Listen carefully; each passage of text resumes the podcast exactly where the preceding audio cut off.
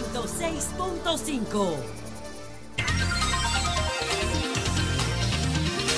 7 en punto de la mañana. Buenos días. Julio Martínez Pozo.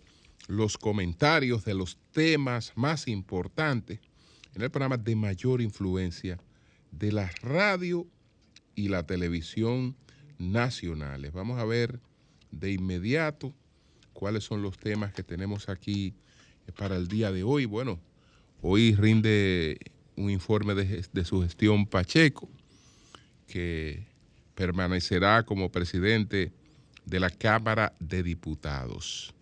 El que está recogiendo sus maletas es don Eduardo Estrella, porque si hay un consenso en el PRM es que don Eduardo no sigue como presidente del Senado. Ya diremos eh, quién es que tiene eh, las mayores posibilidades o alrededor de quién es que está el pacto en el PRM.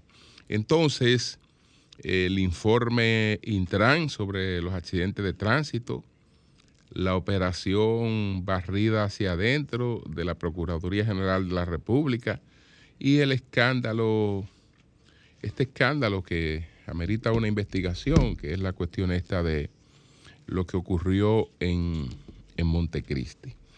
Entonces, quiero leer una comunicación de mi querida amiga Luz García con relación a la situación que está enfrentando en la Florida. Ella dice lo siguiente en una comunicación con relación a su caso, eh, para que la gente sepa exactamente qué es lo que está pasando. Luz García. Quiero compartir con todos los medios de comunicación, la sociedad, amigos, relacionados y seguidores las siguientes informaciones de cara al proceso que se conocerá en una audiencia preliminar que tendrá lugar el 23 de agosto del presente año en una corte de Collier Country en Florida respecto a mi detención. Este es un proceso de rigor para estos casos, es decir, que debo agotar el protocolo judicial establecido de la mano de mis abogados por lo que no estoy obligado a asistir a la audiencia, como se ha afirmado en algunos medios de comunicación. De la misma manera, el declararme no culpable es también lo normal y es una recomendación de mi abogada. Desde el primer momento en el que se dieron los hechos, he asumido con entereza y total transparencia todo lo acontecido. Compartí un video donde señalé los, detalles del lugar y lo que provocó que reaccionara alarmada por la llamada para informarme del accidente eh, de, Miguel, de Miguel Ángel y su traslado a un hospital para ser intervenido quirúrgicamente. Miguel Ángel es su hijo y de eh, el general retirado Soto Jiménez. A lo largo de toda mi carrera me he esforzado por ser una ciudadana correcta y respetuosa de la ley tanto en mi hermosa patria, República Dominicana, como en cualquier otro país que visite, por lo que asumo con total responsabilidad las consecuencias generadas por conducir presumiblemente a exceso de velocidad ante la desesperación de llegar a dar el consentimiento para la intervención quirúrgica que debía practicarle a Miguel Ángel. De la misma manera he asumido los aprendizajes del lugar en cuanto a todo lo que pude hacer diferente para evitar un escenario como este, aunque sé que pudo ser diferente si no hubiese decidido conducir. No menos cierto es que no me arrepiento de haber actuado como una madre que pensó en lo peor de cara a la salud de mi hijo. Reiterar por esta vía que di negativo al uso de sustancias controladas, según el protocolo establecido en Estados Unidos para estos casos, que establece la realización de todas las pruebas a la que di negativo. El proceso que se me sigue es algo normal para aquellos ciudadanos que ceden el límite de velocidad y el límite de alcohol establecido en la Florida. Nunca imaginé que una cena familiar aquel inolvidable día 11 de junio, después de compartir varias copas de vino, sin planes de salir y mucho menos conducir, tendría que manejar cerca de cuatro horas para llegar a Tampa ante el accidente de Miguel Ángel en su campamento de verano. En la vida nunca elegimos las pruebas que nos toca vivir, mucho menos podemos aspirar a planificar los accidentes, pero sí aprender con humildad de situaciones como esta. Solo me toca ser agradecida primero de Dios por el restablecimiento de la salud de Miguel Ángel y luego con tanta gente querida, mi familia, amigos y de manera especial a cada uno de los seguidores que me ha dado su apoyo y palmadas de aliento para que pueda superar y cerrar este proceso. Esa es parte de la comunicación que ha emitido Luz García a propósito de la situación que está enfrentando pues en, en la Florida. Entonces, señores, miren, con relación al escándalo eh, de Montecristi con la, el reparto masivo de invitaciones para la parada del Bronx, porque se repartieron decenas y decenas de cartas. Se había planteado en principio que a los que eh, adquirieron una carroza se le estaban entregando 10 cartas. El senador Moreno Arias acaba de decir que él, nada más él, pues entregó 30. Eh, ¿Cuántos municipios tiene Montecristi? ¿Cuántos distritos municipales? ¿Y cuántas tenía cada uno de los directores municipales y los, y y los de distrito? Es decir, estamos hablando de que probablemente se repartieron más de 300 invitaciones para la gran parada del Bronx. Ninguna de esas invitaciones se le entregó gratis a nadie. A nadie se le entregó una invitación gratis de esa. Entonces, eh, dice el senador Moreno Arias que cuando fueron a su oficina, vio, se sorprendió con la cantidad de gente que fueron a reclamar y no eran gente solamente de Montecristi. Habían de distintas partes del país. Lo que quiere decir que alrededor de esas invitaciones se articuló una estafa. Se articuló una estafa. Ayer eh, Felipe Febles, la gran parada del Bronx, ofreció una rueda de prensa en Nueva York el vicepresidente de la Gran Parada había hablado en el sol de la mañana.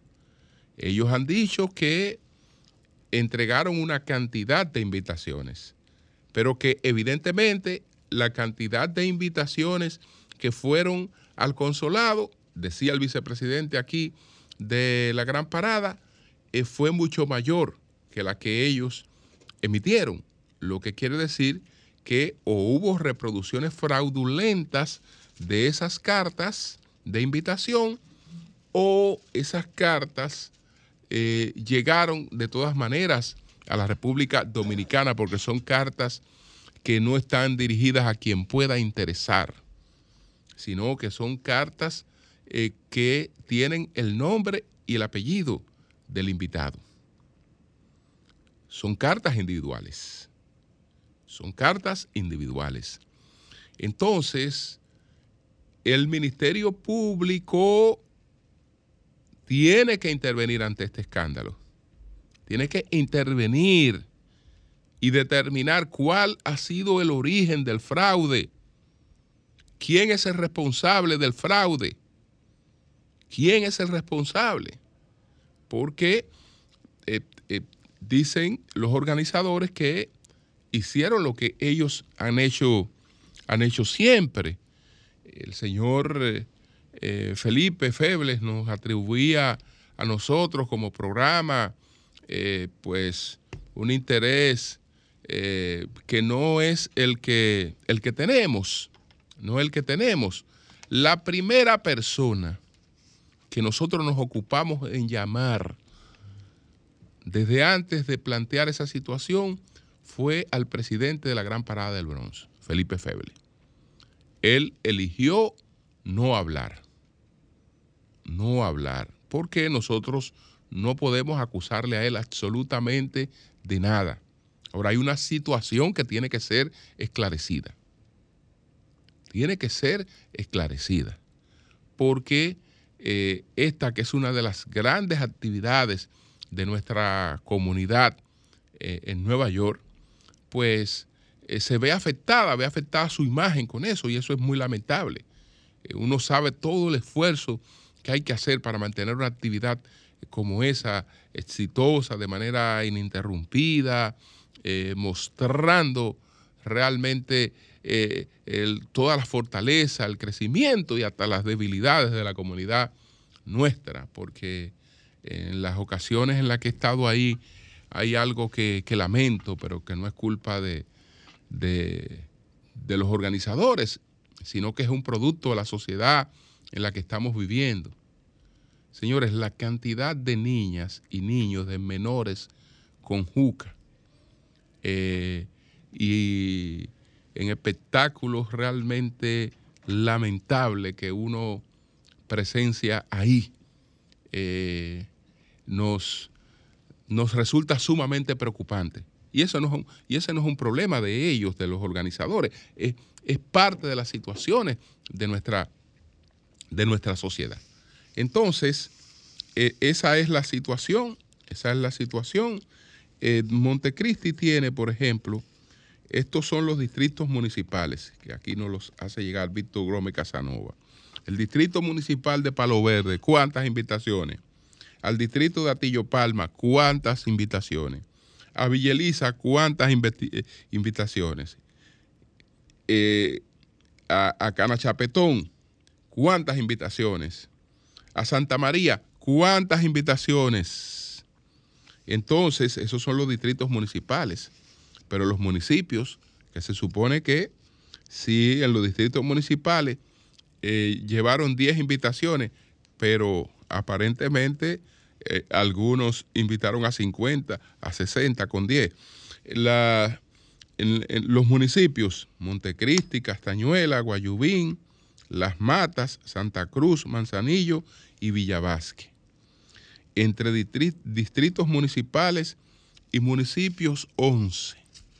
Si a cada uno de ellos se le dieron 10 invitaciones, pero esas 10 invitaciones, eh, pues eh, con ella pasó como el milagro de la multiplicación de los panes y de los peces, porque todas se multiplicaron.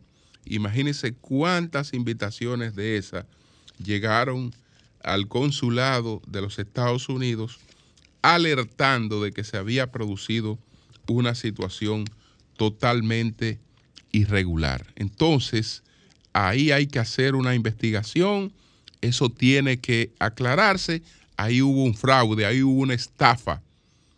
¿Quiénes son los responsables de la estafa? Porque es verdad ellos podrán ir a decir que cuando entregaban una invitación no estaban entregando una visa. Lo que hay que preguntarles es por qué vendían la invitación.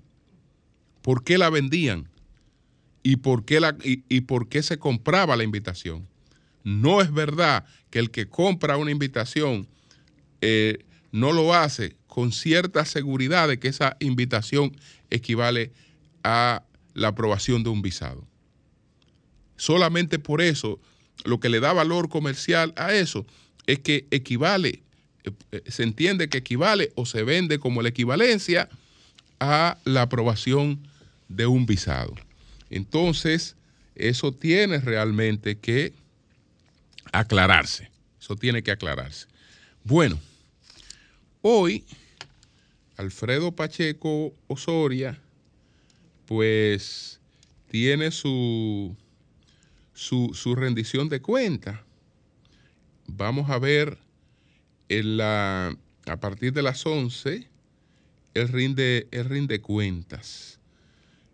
Entonces nosotros, pues, vamos a participar en la, en la rendición de cuentas de, de Alfredo Pacheco. Estaba por ahí tratando de localizar la, invitación, pero es su rendición de cuentas. Es su rendición de cuentas la que tenemos en el día de hoy. en la Cámara de, Diputados y hemos sido invitados, como han sido invitados eh, otros comunicadores. Alfredo, sabemos que ha sido una persona clave para el gobierno en la Cámara de Diputados y para el país, porque eh, Alfredo, eh, su liderazgo realmente es de un manejo eh, político respetuoso con todas las organizaciones. Por eso eh, su permanencia en la Cámara de Diputados es de satisfacción para la bancada del PRM que prácticamente a unanimidad o de manera consensuada ampliamente está proponiendo que Alfredo Pacheco se quede como presidente de la Cámara de Diputados. Y eso es un hecho. Alfredo Pacheco sigue como presidente de la Cámara de Diputados. Pero en el Senado, ustedes recuerdan que hubo que aplacar el año pasado una rebelión. Y esa rebelión se aplacó con un acuerdo. Un año más para Eduardo Estrella, pero no más pero no más. Entonces, a partir de ahí se acordó que este, que es un año de campaña, que es un año político, el presidente del Senado será un miembro, un senador del PRM. El senador que va a presidir el Senado, con el que hay el compromiso, el que tiene las mayores posibilidades para eso, es el senador Ricardo de los Santos. Es decir, que a partir del 16 de agosto, el próximo presidente del el Senado es, Ricardo de los Santos. Ahí hay un pacto, que incluso eh, es un pacto que lo garantizó la dirigencia del PRM. Y en estas circunstancias es muy difícil que eso pueda eh, violarse porque la situación que crearía sería sumamente incómoda para el partido de gobierno. Sumamente incómoda. Cuando es un partido que tiene a varios senadores un poco disgustados por el, tema de que algunos corren el riesgo de ser eh, desplazados, otros que, que, no han sentido realmente mucho, mucho apoyo.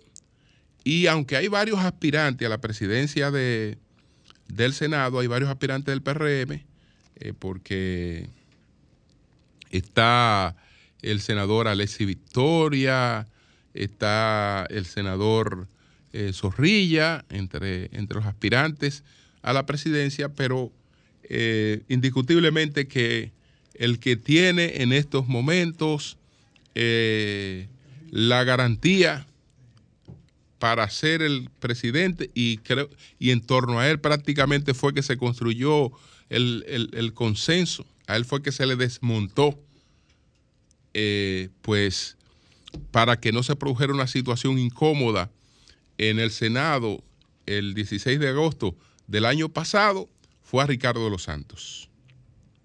De manera que eso se puede dar por un hecho.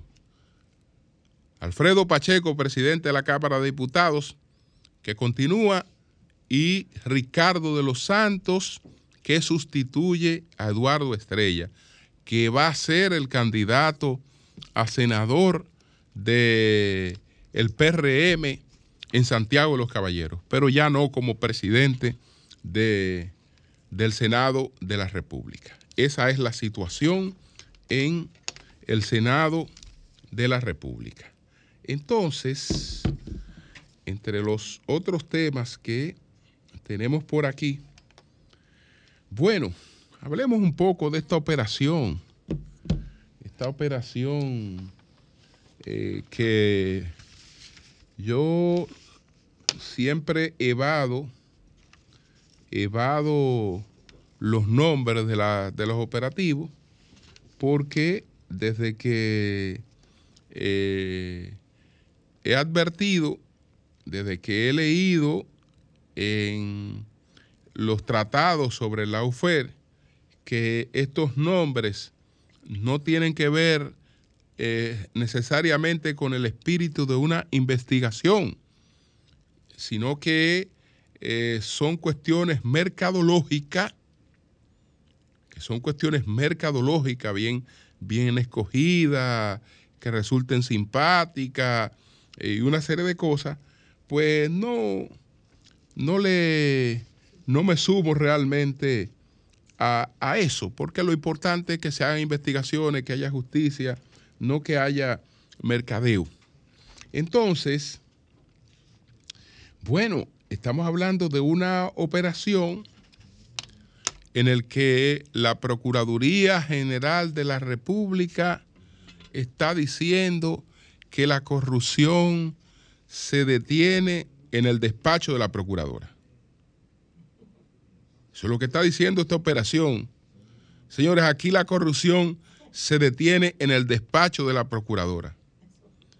Aquí la corrupción eh, ha penetrado todos los estamentos de la sociedad e incluso tenemos necesidad de hacer un allanamiento en la Procuraduría General de la República.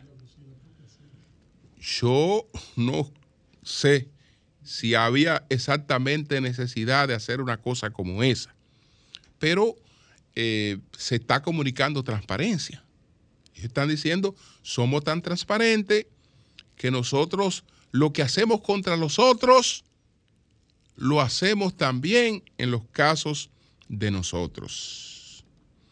Naturalmente, los casos de nosotros también tienen que ver con temas de diferencias internas y de conflictos internos que terminan manejados y derivan en ese tipo de manejo. Además de las cosas que realmente se investigan además de las cosas que se investigan, porque si el Departamento de Tecnología de la Procuraduría General de la República hay sospecha de que hay gente que está al servicio del crimen, pues la Procuraduría, al tener una investigación, procede a una suspensión de esas personas y a su sometimiento a la justicia y la Procuraduría tiene a su disposición toda la información que hay ahí. No tiene que tomarla de manera sorpresiva, eh, allanada, etcétera. Bueno, podrá decir que una vez que hemos descubierto a estas personas, estas personas tendrían la posibilidad de borrar algunas cosas. Bueno, se supone que cuando se ha llegado hasta ello de esta forma es porque ya se tiene un levantamiento, ya se tiene una investigación precisa sobre, sobre estas cosas. Entonces, ¿qué es lo que se está diciendo? Se está diciendo que estas personas trabajaban los reportes de la certificación de no antecedentes judiciales.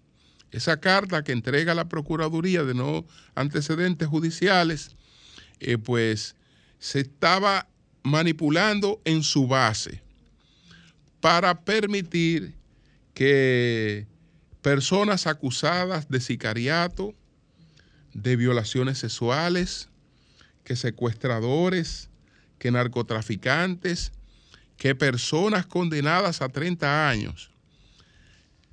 En, la, en el reporte eh, que se rindió el pasado lunes con la presencia del presidente en la sexta reunión de evaluación del el plan de seguridad ciudadana que está siguiendo el gobierno, se informó del apresamiento, me parece que fue en la provincia de Duarte, de una persona que estaba condenada a 30 años.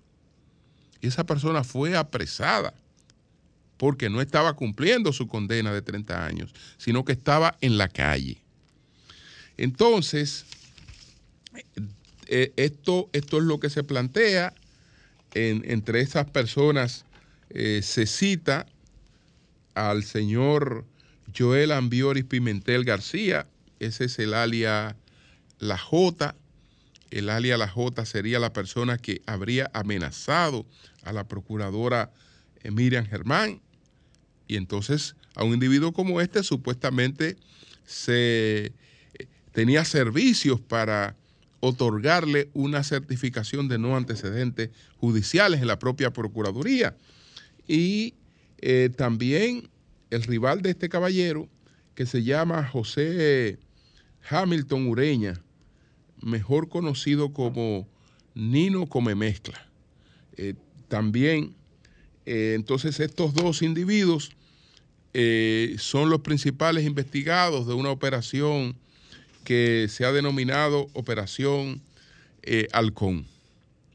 Entonces, los individuos de esta Operación Halcón resulta que tenían enclaves supuestamente en la propia Procuraduría General de la República que manejaban el Departamento de Tecnología.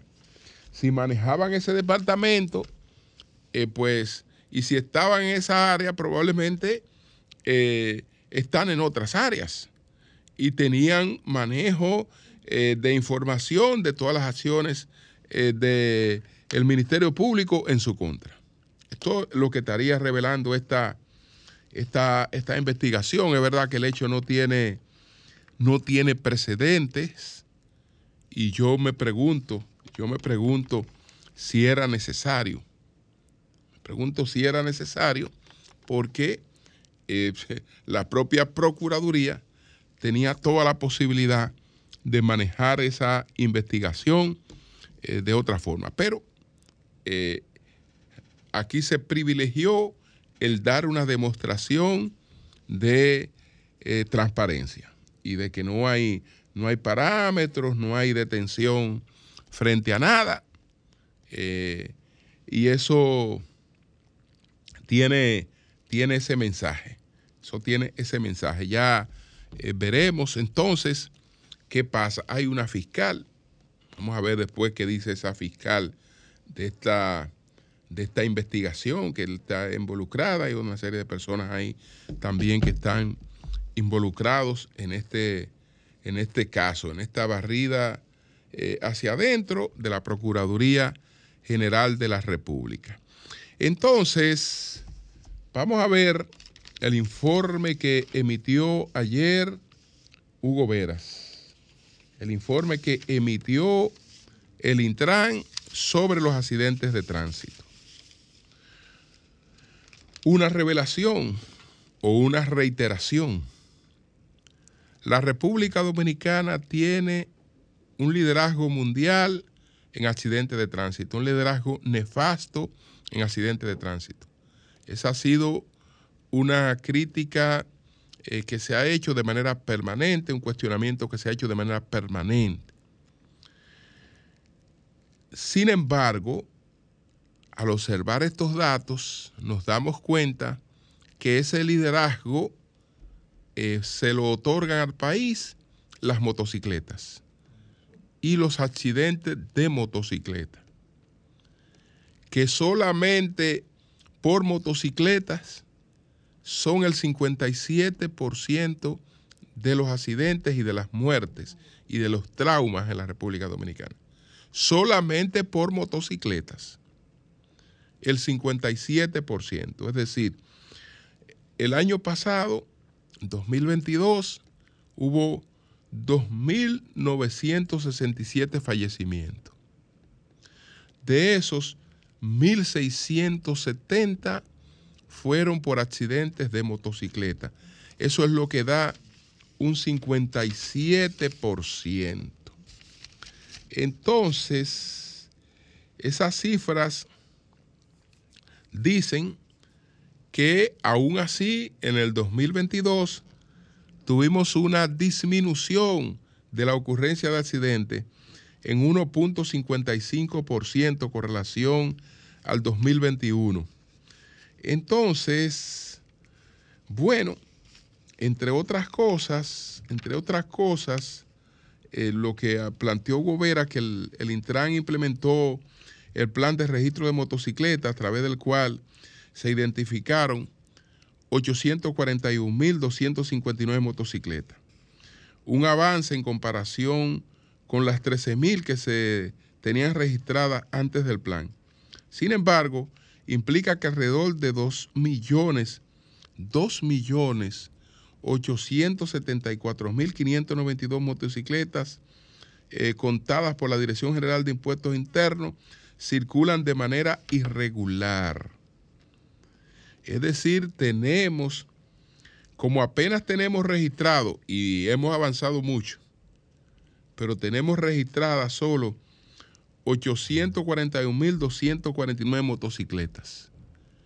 Y están circulando, de acuerdo con los datos de impuestos internos, 2.874.592 motocicletas.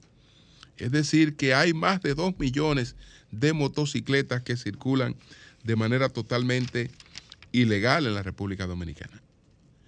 Y sin ningunas, eh, ningunos parámetros de seguridad. Lo que uno observa en otros países, por ejemplo en Colombia, es que es imposible que una persona conduzca una motocicleta sin un casco protector. Pero también tiene que tener la protección el pasajero.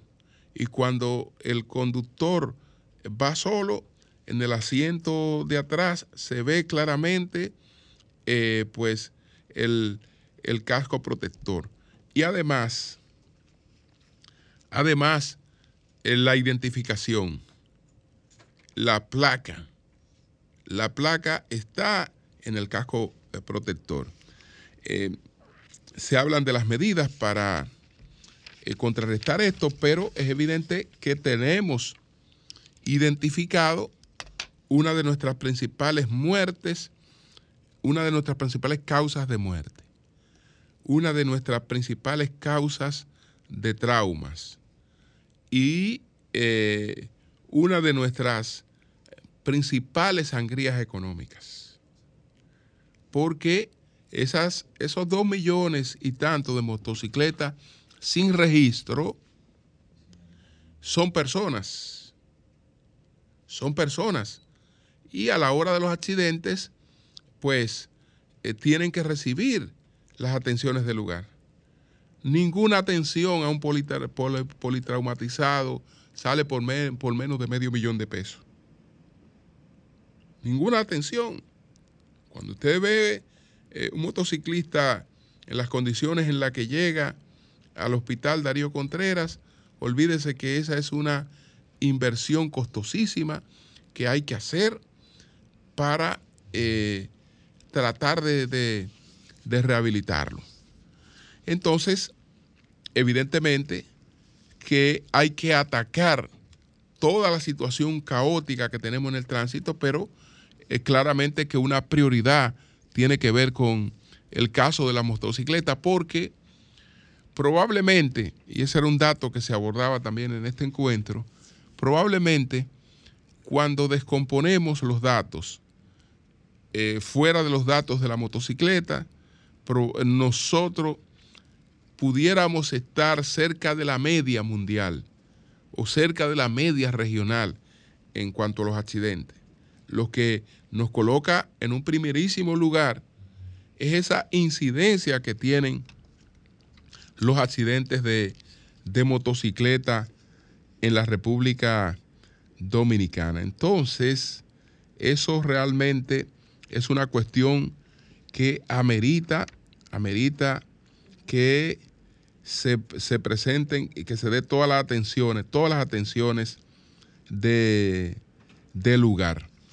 Falleció un joven en la República Dominicana, un joven porque estamos hablando de 45 años, eh, Francisco Lovera, de 45 años. ¿Por qué lo cito? Porque se está hablando de que Francisco Lovera era un adicto. Y eh, ya Francisco Lovera no se contentaba con cualquier tipo de drogas. Y aunque buscó rehabilitación en varias ocasiones, quienes les atendieron, quienes las atendieron, hablan de consumo de fentanilo, eh, pues ligado con heroína. Fentanilo con heroína. Ya tenemos el primer caso de una persona muerta por esa, por esa situación. Así es que hay que prestar atención a estas cosas. Cambio y fuera. Son 106.5. Bueno, tenemos a Ramón Mercedes desde Nueva York. Ramón Mercedes, eh, tengo entendido que estuvo en la rueda de prensa de la gran parada en el día de ayer para que nos diga cuál es la situación hasta este momento. Adelante, Ramón Mercedes. Sí, buenos días y saludos a los amigos eh, oyentes en la República Dominicana y el mundo. Bueno, de las informaciones inmediatas que tenemos sobre el escándalo que se ha suscitado eh, entre la gran parada dominicana y la provincia de Montecristi es que dominicanos residentes en esta ciudad de Nueva York, procedentes de, de Montecristi, están demandando de la Embajada Norteamericana en la República Dominicana, al igual que el FBI y el Ministerio Público, investigar el escándalo que se ha suscitado entre habitantes de dicha demarcación y la gran parada dominicana del Bronx que dirige Felipe Febles, que según medio de prensa, el gran escándalo es por supuestos sobornos y pagos para citas y visas a cientos de montecristeños que viajarían al evento celebrado el pasado fin de semana. Eh, dicen ellos, eh, esperamos que la imagen de nuestra provincia quede limpia ante el pueblo dominicano y el mundo al concluir las investigaciones que deben abarcar a todo en cuanto al fraude y estafa, sin importar jerarquía política, gubernamental, empresarial o ser simple ciudadano, ya que ha envuelto decenas de miles de dólares en llamados pagos y como ellos concluyen, los montecristeños en el documento de prensa que no quisieron identificarse, que concluyeron recordando el precepto bíblico Juan 8:32, conoceréis la verdad y la verdad os hará libre. Eh, Felipe Feble tuvo una rueda de prensa ayer, no con los medios tradicionales, no asistió ninguno ahí, no fueron invitados, nosotros tampoco fuimos invitados, sino que de medios, pero los medios tradicionales de incidencia no eh, él, entre otras cosas, eh, atacó al Sol de la Mañana porque se ha hecho eco para informar a la comunidad y a los oyentes, tanto nacional e internacionalmente, sobre el escándalo que se ha convertido en primicia de todos los medios y las personas ávidas por conocer de ese grandioso escándalo. Culpó al Sol de la Mañana porque dice la verdad, y conocer la verdad y la verdad hará libre, como di, acabo de, acaban de decir los montecristianos en 832. Eh, por el momento eh, estoy investigando algo que no puedo adelantarlo para, si concluye una investigación, entonces darla a conocer. Ayer llamamos varias veces a Felipe Peble, pero no nos levantó el teléfono. No sé si estaría ocupado, se le olvidó, estaba descargado, pero no pudimos, Julio. Nadie. Eh, Ramón, por otra parte, ¿A qué se deben los ataques de Felipe Febles, Adriano Espaillá? ¿Por qué? Bueno, eh, eso es porque Félix Jerez eh, escribió en su cuenta de redes personales que Felipe Febles debe entregar ya, porque tiene 34 años y ha sido ley, batuta y constitución. Y eh, Félix Jerez aconsejaba que para que no le pase como a Nelson Peña, que también duró muchísimos años, hasta que llegó una investigación y se determinó que tenía que renunciar o iría preso, porque eh, algunas cosas no estaban eh, en orden. Entonces, Felipe interpretó eso como un ataque ya directo a él y que había, dice, dice él, dice él, que había sido mandado por Adriano Espallá y Dani Rivera, por decir Dani Rodríguez, pero eso es falso de toda falsedad. Adriano no se ha metido en nada de eso hasta que sepamos y, se, y sepa la comunidad, sino que asiste y apoya todos los eventos que van en bien de la comunidad. Y él dice que Adriano se presenta siempre el, primero adelante como si fuera el dueño de, de la parada y que eso a él es quien pone el orden y no le ha dicho nada por ser congresista. Es decir, que son acusaciones infundadas, sin, sin, sin ningún tipo de fundamento, me decían a mí varios comunitarios eh, anoche que conversaba con ellos de que Felipe no tenía razón en ese sentido, porque si es el primer y único congresista, lo que debemos apoyar es esa fuerza que nos ha representado y nos representa dignamente y beneficiosamente a la comunidad dominicana aquí. Doña, eh, Consuelo, adelante, porque usted tiene una inquietud para Ramón Mercedes. Hola Ramón, buenos días y un abrazo. pero, no, no, espere, espere, espere. Un abrazo, un abrazo y otro abrazo. Dios me lo bendiga. Sí. Bueno, gracias Ramón, usted es una estrella, sinceramente, nos llena de orgullo. Sí, porque es copia de ustedes. Mire, mi preocupación es que está saliendo los noticiarios en todas partes, en la prensa, la cantidad de migrantes que están durmiendo en, la en las calles de Nueva York, que ya no tienen dónde ir porque el, el, Estado ya no tiene dinero, el Estado de Nueva York no tiene dinero para alojarlo en los hoteles como estaba haciendo o en, en otros sitios. ¿Qué es lo que está sucediendo y para dónde? Porque son cientos y cientos y cientos durmiendo en la calle. Sí, eh, eso ha colapsado aquí en la ciudad de Nueva York, doña Consuelo. Sí. Aquí solamente en los albergues que tiene la ciudad hay cerca de 60 mil. Y hay otros eh, 50 mil que están deambulando, están en las calles, están apiñados en sitios. Y lo grande del caso es que estamos en verano, pero y cuando venga el invierno con esos niños envejecientes y hombres, que están pasando hambre, las necesidades fisiológicas eh, se les multiplica en, soportarlas.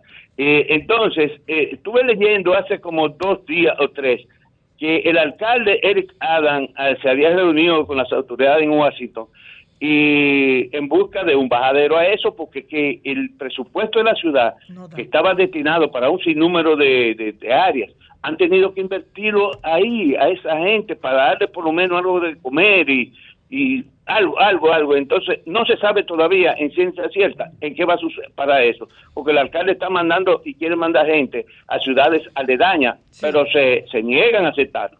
Entonces, otra cosa que viene a agravar la situación, que le dio 60 días a los que están internos, eh, por lo menos a los hombres, sí. no así a las mujeres con niños, a los que están eh, acogidos en esos refugios, le dio 60 días el alcalde para que busquen alojamiento con amigos, familiares y cosas.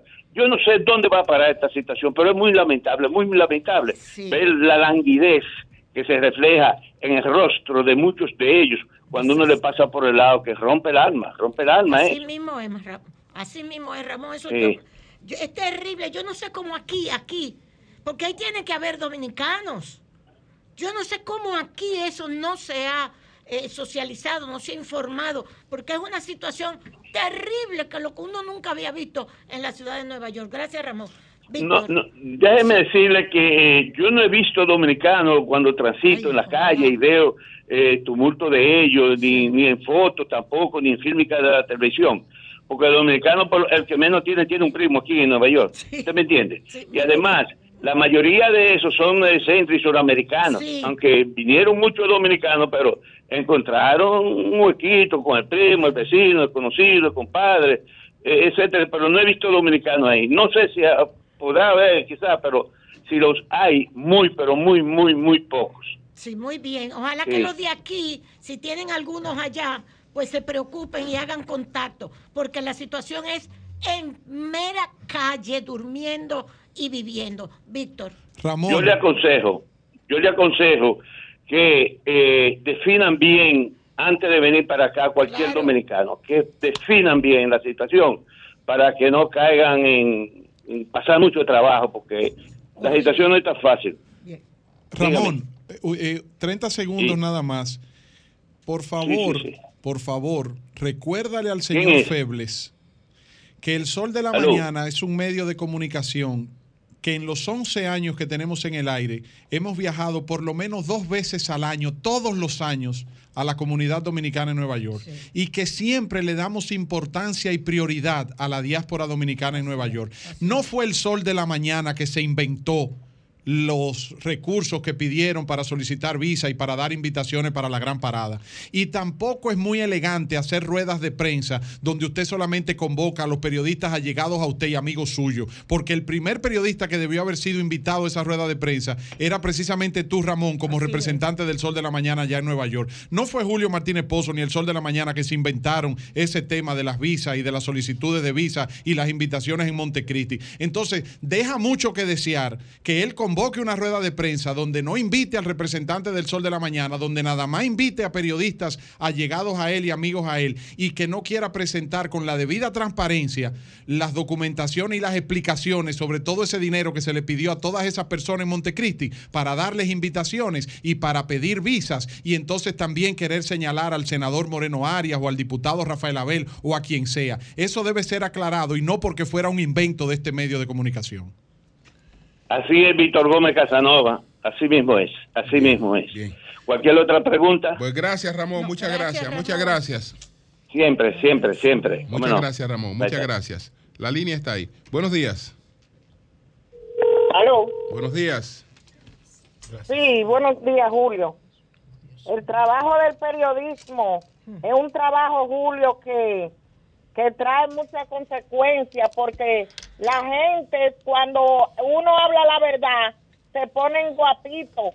Pero en otro orden, Julio, queremos felicitar y no es por eh, estar felicitando por felicitar, sino que nosotros vemos, Julio, el gran avance aquí en la Jacobo y la ecológica de Santo Domingo Norte con los asfaltos, pero sí queremos poner el ojo visor que entren a los barrios, obra pública como Guaricano, Sabana Perdida y el Marañón Segundo. Gracias. Gracias a ti. Buenos días, buenos días.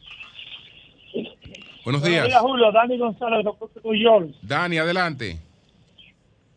Julio, eh, la desesperación del PRM, porque supuestamente todas las encuestas le dan el primer lugar, y han creado con, para pagándole del dinero que uno paga de impuestos, eh, pagándole del dinero que uno paga de impuestos a gente para que estén llamando a los medios de comunicación felicitando a Abinader porque está poniendo el pueblo a, pasar hambre. Felicitando a Abinader porque tiró una mosca para arriba, pero con el dinero de nosotros que pagamos de impuestos, si ese señor hace algo, que no hace nada, que ese dinero que le está pagando son conscientes para que llamen los programas a los programas de radio y televisión se lo coja para bajar el costo de la vida, que se lo deja al pobre, que está pasando mucha hambre, cambio y fuera. Bueno, pues gracias, gracias a ti, gracias a ti. Tenemos al diputado aquí. Bueno, buenos días, adelante. Buenos días. Muy buenos días. Augusta Mora de Municipio Santo Domingo Este. Un saludo, doña Consuelo, Víctor y Julio. Eh, eh, doña Consuelo, estoy llamando precisamente para reconocerle al ministro David Collado y al presidente esa gran obra que hicieron en la Avenida España y todavía es por la mitad que va. Mire, doña Consuelo, ahora el domingo parecía un 31 de diciembre. Nosotros nos fuimos por ahí para comprobar las obras que está haciendo nuestro presidente a favor del pueblo y del país. Que siga trabajando, que tiene cuatro años más garantizados. Bueno, pues gracias a ti, gracias, a ti. Bueno, tenemos a Carmen Espinal ella es residente del Distrito Municipal de Atillo Palma en Montecristi mm. y fue de las personas que recibió una cartita por la que desde luego tuvo que pagar por la carta. buenos días, Carmen, adelante. Buenos días, Martín Esposo y a su gran elenco. ¿Cómo están ustedes? Bien, bien, bien. Carmen, explíquenos en el caso suyo qué fue lo que pasó. Eh, Atillo Palma llegó la señorita Inés Castillo, llamada Minés, a pedirle al Ayuntamiento de Atillo Palma que intervinieran en lo que tiene que ver la parada dominicana en el Borón, la cual fue dedicada a la provincia de Montecristi. Nosotros esperamos a ver qué decidía el síndico. El síndico dijo que no se iba a meter en eso. Pero toda la gente quería lo que era el folclor, toda la gente de aquí de Atillo quería intervenir. Y yo le dije, bueno, vamos a esperar. El síndico, el síndico me encargó a mí, que soy su asesora municipal y él la ex síndico de Cogimos y nos dirigimos a Montecristi ya Felipe Feble estaba aquí en la provincia, que vinieron a todos los ayuntamientos a solicitar que participaran de la gran parada en el PRO. Fuimos allá. Solicitamos que qué era lo que teníamos que tener en las manos para ir a la, a, la gran parada.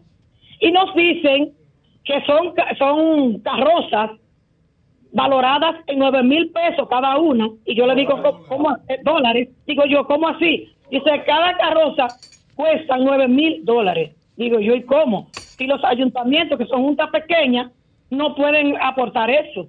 Entonces nosotros decidimos reunirnos con lo que son la gente del Valle Folclórico para pedirle cómo podíamos hacerlo, para hacer eh, los 18 mil dólares, porque hicimos dos carrozas aquí.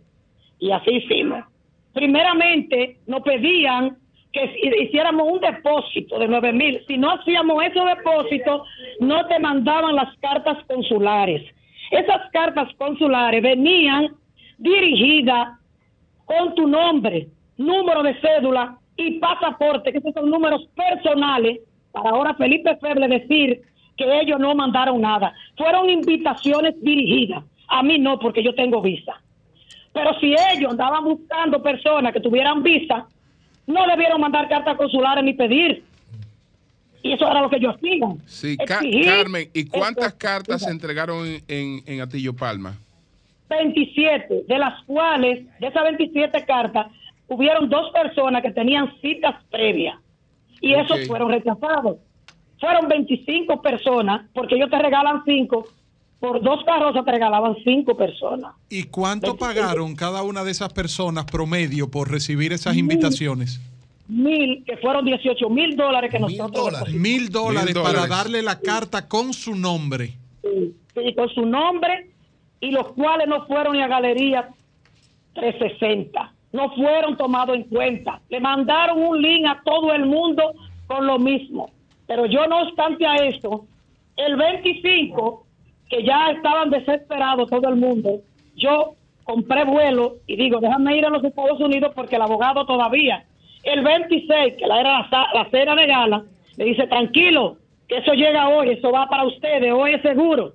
Bueno, me voy a los Estados Unidos y le digo, déjame ir organizando allá lo que es los apartamentos, que ya estaba eso visto, previsto, para los que visaran, y unos vanes para que trasladarlo del aeropuerto, todo eso tuve yo que hacerlo. Cuando voy y veo que Felipe Feble, ni a Víctor José Crespo, ni a Moreno Arias, el senador que tanto han mencionado, ese señor no vio a Moreno Arias, no lo vio por ningún lado. Carmen, y ese mismo procedimiento que se hizo en ese distrito municipal de ustedes, en Atillo Palma, allá en Montecristi, ¿usted tiene conocimiento de que se hizo también en las demás localidades, tanto en los municipios como en los otros distritos municipales? Mire, Villa Elisa, Atillo Palma, Palo Verde y Montecristi somos los gran estafados de la provincia. ¿Cuál, cuál? Repita, repita, repita, repita el dato por, por Carmen. Atillo Palma, Villa Elisa, Palo Verde y Montecristi. A mí me está escribiendo un montecristeño, me está escribiendo un montecristeño, Carmen, que dice que si el señor Raulín Rodríguez, el bachatero, director del Distrito Municipal de Santa María, que si Raulín fue o si participó en esto. No, ni, ni, ni, la, ni Casañuela fue.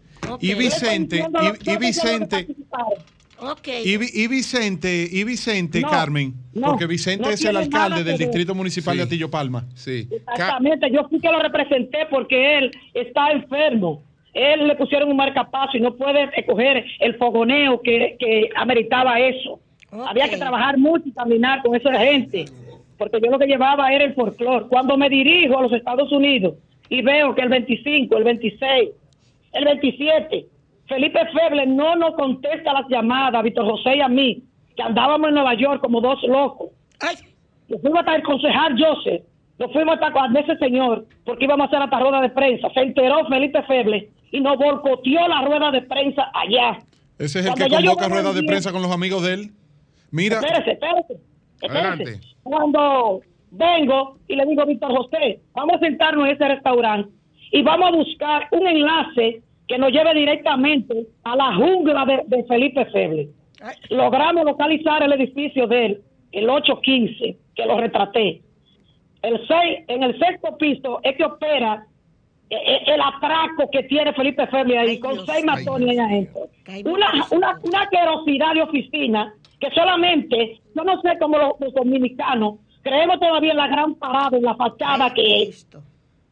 Nosotros no cortamos puertas, como Felipe dijo, que Víctor José y yo llegamos. No fuimos invitados, es verdad, pero yo tenía que reclamar el dinero de los contribuyentes para ir para allá, los cuales no fueron tomados en cuenta para nada.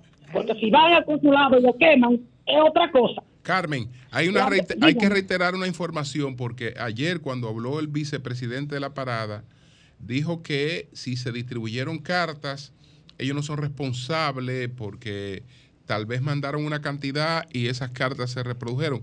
Usted reitera que cada una de las cartas tenía el nombre de la persona, la cédula y el número de pasaporte. si no, no te lo dan. Sí. Mire, eh, mire, el grupo mío, yo duré con esas cartas guardadas cuatro meses, que me la mandó Miné Castillo, la dirigió a Castañuela y allá me la mandaron sellada, las mías, originales. Dentro de esas cartas hubieron personas que con el cambio de pasaporte tenían pasaporte viejo, había que cambiárselo. Esos pasaportes, esas cartas volvieron a enviármela como cinco de esas personas con su cambio de identidad de pasaporte. Pero déjenme terminar de decir, cuando llegamos a la puerta de Felipe Feble, llegó la reinita, que de aquí mismo de Atillo, la muchachita, y le abrieron la puerta a ella. Ahí mismo, el guardaespaldas, el cual nos maltrató a Víctor José y a mí, nos preguntó que quiénes éramos. Y yo le dije, la representante de Atillo Palma, grábenme bien lo que estoy hablando, la representante de Atillo Palma y el representante de Villa el síndico, Víctor José Crespo. El señor no debe entrar.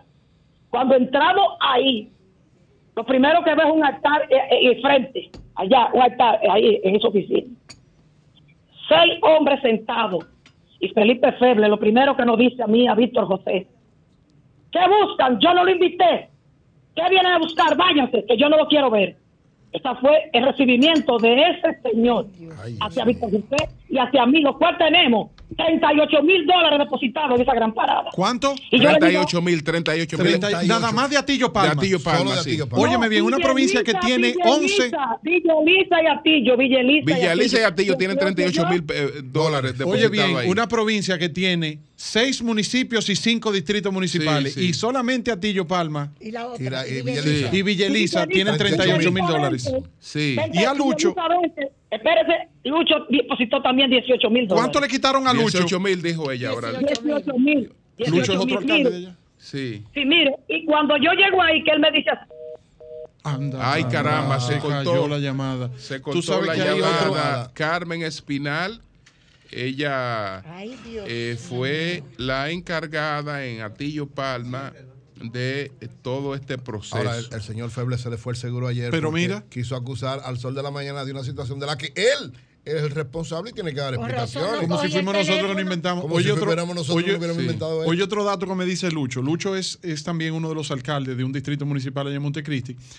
Ellos no solamente cobraban mil dólares por la carta, ellos también a algunos le cobraron un dinero para trasladarlo del aeropuerto a la, a la oficina de la Gran Parada y para el alojamiento allá. Bien, bueno, entonces... Además de los mil dólares por carta. Vamos para concluir con Carmen. Entonces, Carmen, ahí cuando se cortó, continúe. a Lucho también lo tumbaron, Carmen. Sí. Con 18 mil. Cuando yo le digo a él, pero ¿cómo usted se atreve a decir con el trato que a usted le dieron en la provincia de Montecristi?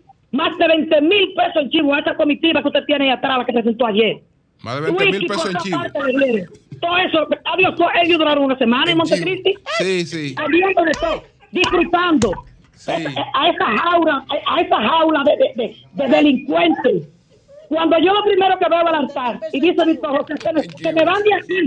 Dice Víctor José, yo no me voy de aquí hasta que usted no me escuche. Y dice la seguridad, uno que hay ahí, se llama Andrés, eh, Usted no puede hablarle así a Felipe Felipe. Nosotros vamos a hablar como quiera porque él no ha bochornado antes de llegar. Y él es que está en defecto con nosotros. Y Carmen. José le dijo, usted tiene que matarme. Y lo saca, mire, como un perro, o sea, nosotros sacamos. Carmen, eh, estamos localizando a Lucho porque Lucho es un alcalde de un distrito municipal de Montecristi que también dice Carmen que con 18 lo tumbaron, con 18 mil. Carmen, pero tengo entendido que además de los mil dólares por cada ciudadano por carta de invitación a la gran parada, también hubo algunos que le cobraron un dinerito extra para el tema del transporte del aeropuerto hasta la gran parada, por el tema del alojamiento y unos viáticos de comidas allá. Bueno, yo no le puedo decir eso eh, todavía porque a los míos no le dieron. Yo no, no me le dieron eh, visa ni le dieron nada. Yo a mí no me pidieron esa hora. Yo tenía ya dos APT allá para los hombres y las mujeres, dependiendo de las cuales me visitaban. Me estaban solicitando 170 dólares diarios. 170 dólares diarios por el grupo. Si eran 170 eh, dólares y ellos iban a durar 5 días, porque estaban solicitando 10 días para ir eh, eso había que dividirlo entre lo que fueran. Adiós, 170 por 5, 850 dólares. Bueno, pues gracias. Bueno, pues muchas gracias a Carmen Espinal, residente del Distrito Municipal de Atillo Palma. Ella fue la encargada por el, ¿Cuánto fue que se comió el Distrito Municipal? Más de 20 mil. Más de 20 mil pesos en chivo. No, bueno, cambio fuera. 106.5. Son las 8 o 10 minutos. Buenos días, doña Consuelo. Adelante. Muchas gracias, Julio.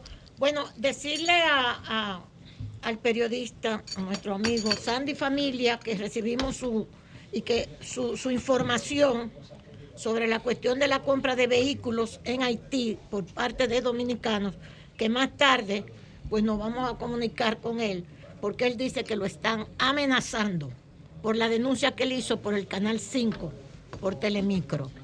Así que Sandy, gracias por la información y, no, y te vamos a localizar desde aquí más tarde para que tú puedas explicar cuál es la situación que tienes con esa denuncia que hiciste. en Estados Unidos, la noticia del día en el mundo ha sido la nueva, ya, la concretización de las acusaciones contra el expresidente Trump.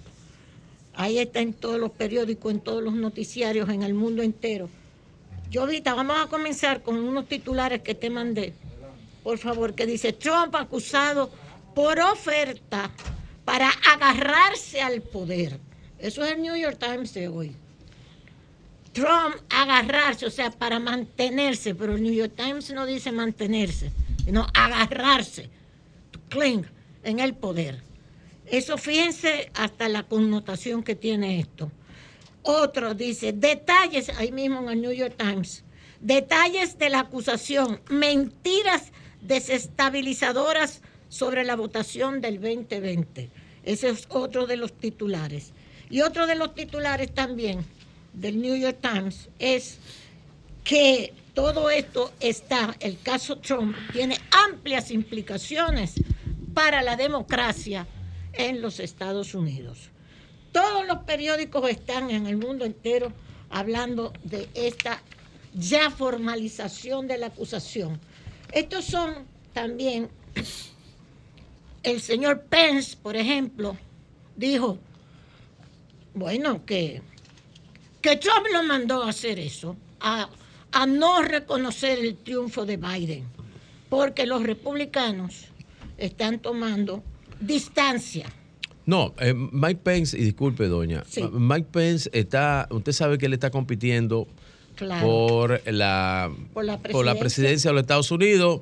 Está bien atrás, bien atrás, bien atrás, eh, muy atrás en la contienda. Sí y está buscando un poco de valla con respecto a eso y marcando distancia con Trump. Pero hay que reconocerle a Pence que Pence dijo eso desde hace tiempo.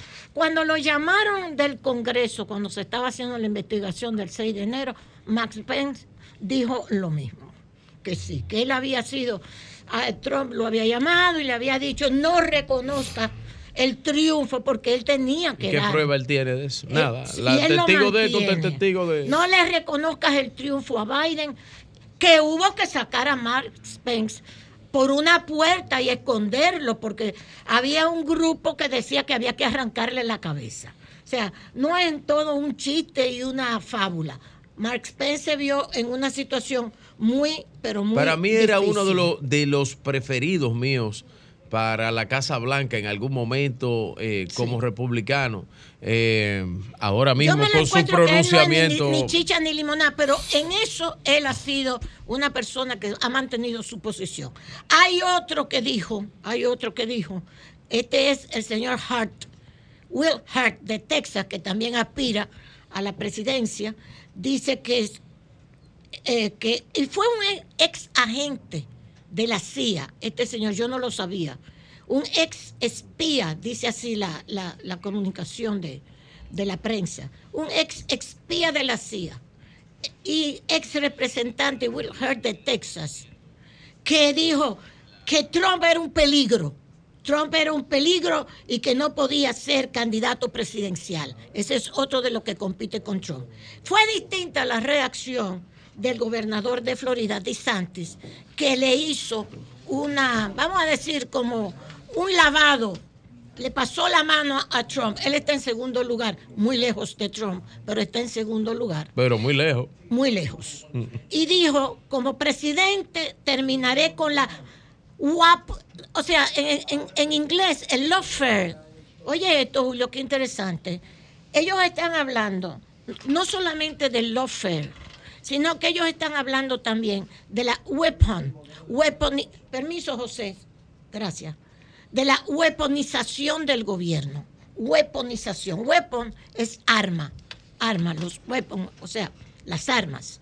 Entonces, el lawfare ellos lo llaman también weaponización. Weaponización. Eso es muy interesante porque el gobernador de Florida, Ron DeSantis, dijo, como presidente terminaré con la la traducción es militarización del gobierno, pero es más bien la weaponización, o sea, el lawfare, llevar esto al plano no de la justicia, sino de la política. La politización de la justicia es lo que él quiere decir.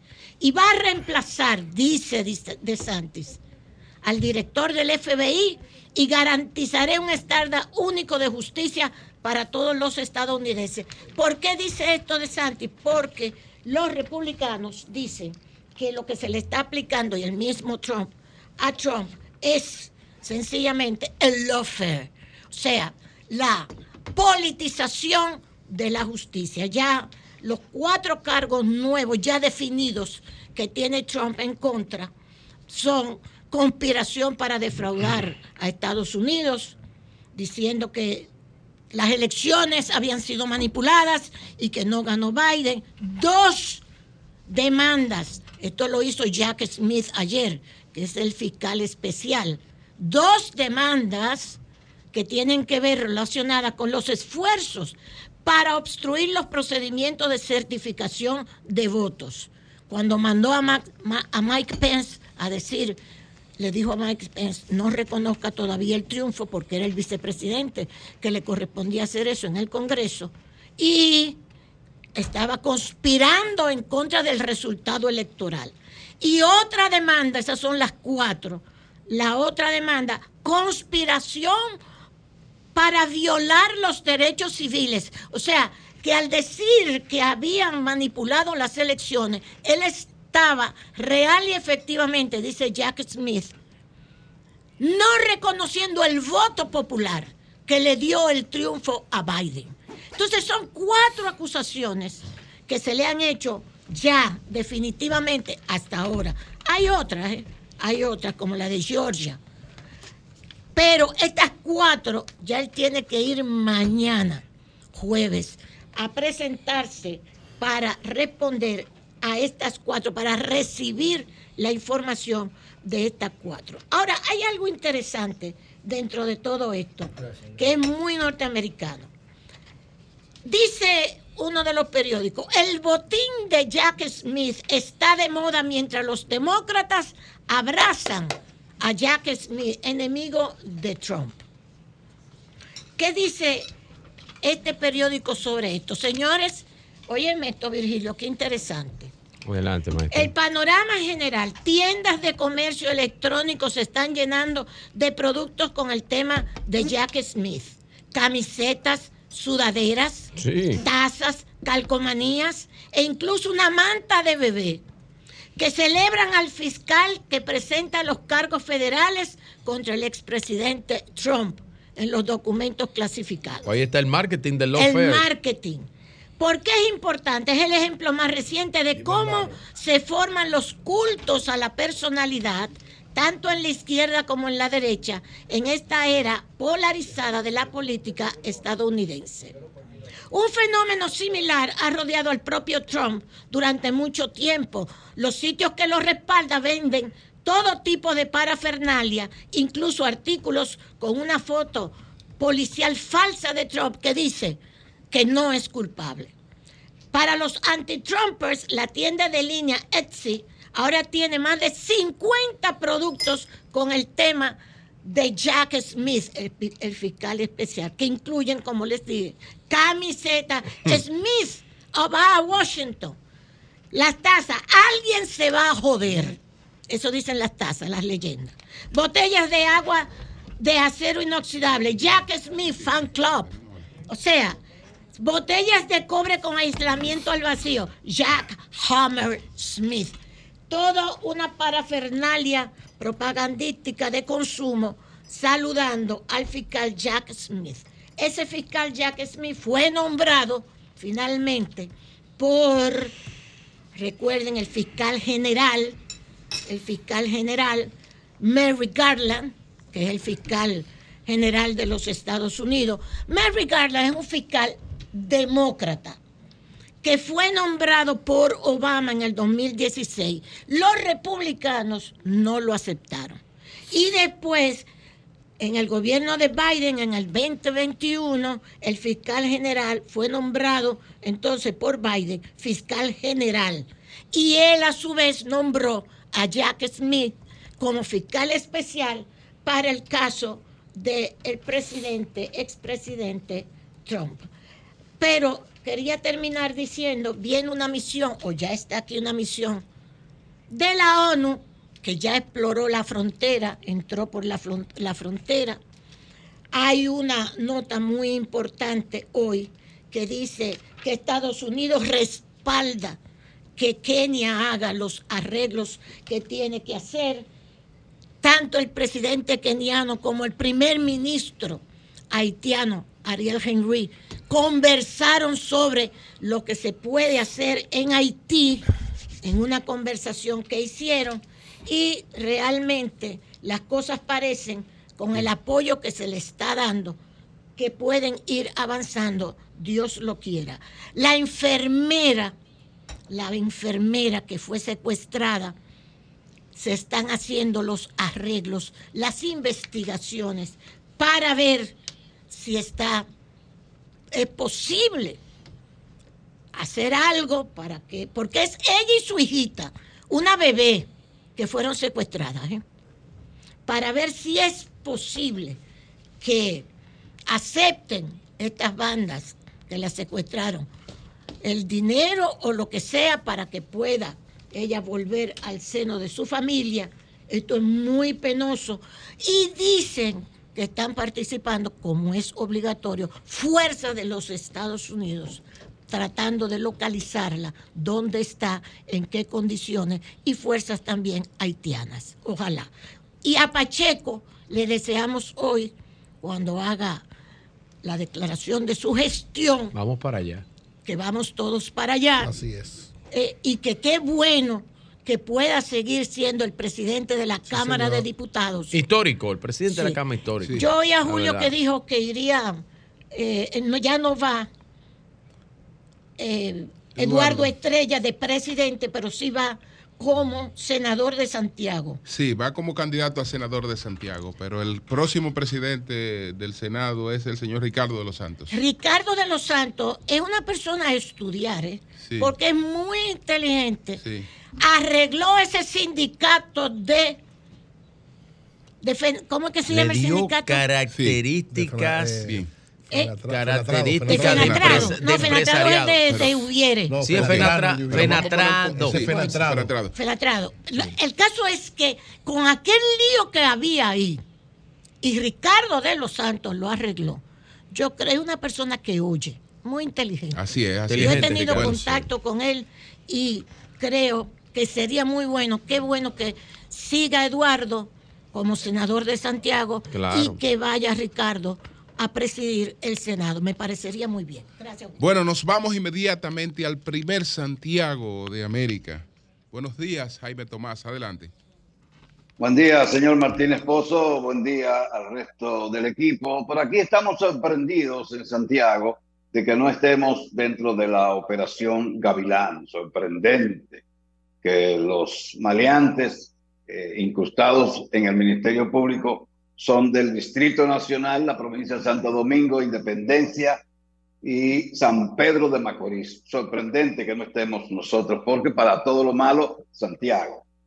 Si es narcotráfico, Santiago, si es delincuencia, Santiago. Eh, eh, Santiago es el punto más dulce para la mayoría de los que están en los medios de comunicación y en las redes y otras desgracias de esas en la capital. Eh, escucho lo del nuevo presidente del Senado y el señor Eduardo Estrella. hasta donde yo sé, todavía el señor Eduardo Estrella no se ha decidido, a menos que si el señor Martínez Pozo lo dice, eso, eso es casi palabra de Dios. Pero Eduardo Estrella todavía estaba eh, dudando si iba a aceptar la nominación por el partido suyo, que es el Dominicano por el Cambio, pero en la alianza que hay con el Partido Revolucionario Moderno. Eh, y entiendo que el señor Estrella, Eduardo, pues no, no se va a sentir cómodo después de ser tres años presidente del Senado, estar entonces eh, allá abajo, en la parte de abajo, donde se sientan el resto de los senadores. Pero bueno, ya veremos qué es lo que finalmente va a pasar. A propósito de, política, la Junta Central Electoral emitió una resolución para regular lo que sería primaria, convenciones y especialmente las encuestas que se van a hacer para escoger a determinados aspirantes a cargos selectivos. Esto, esta resolución se dio a conocer ayer por parte de la Junta Central Electoral, tratando de, organizar todo este proceso de, de convenciones de primaria, o de encuesta porque las tres modalidades van a ser utilizadas para escoger a los candidatos, en principio al, al municipal y posteriormente a lo presidencial y legislativo. Eh, personas allegadas al presidente de la República entienden que el mandatario que estará haciendo una visita para mediados de, de este mes a Santiago y zonas aledañas, en inauguraciones especialmente, podría eh, decir en Santiago si va o no va. Todo el mundo está confiado en que el presidente eh, se va a repostular, pero él no lo ha dicho. Y ese anuncio podría hacerlo en Santiago el 15 de agosto, el 15 de este mes, porque ya el 17 hay que inscribir a los candidatos a la presidencia de la República. Y esto pudiera hacerse en Santiago, según han dicho algunos de los allegados al presidente Luis Abinader. Entonces, eh, mirando la decisión del gobierno de reducir el presupuesto a tres ministerios para enviar un proyecto eh, para reasignar fondos, ¿cómo se puede interpretar esto? Eh, en, en los tres ministerios son turismo, educación y energía y minas. ¿Y cómo se puede interpretar? que estos órganos tengan dinero suficiente y que se lo vayan a retirar. ¿Por qué? Porque no lo han invertido porque no hay capacidad para invertirlo. Ni en turismo, en educación, que es el órgano que más dinero posee.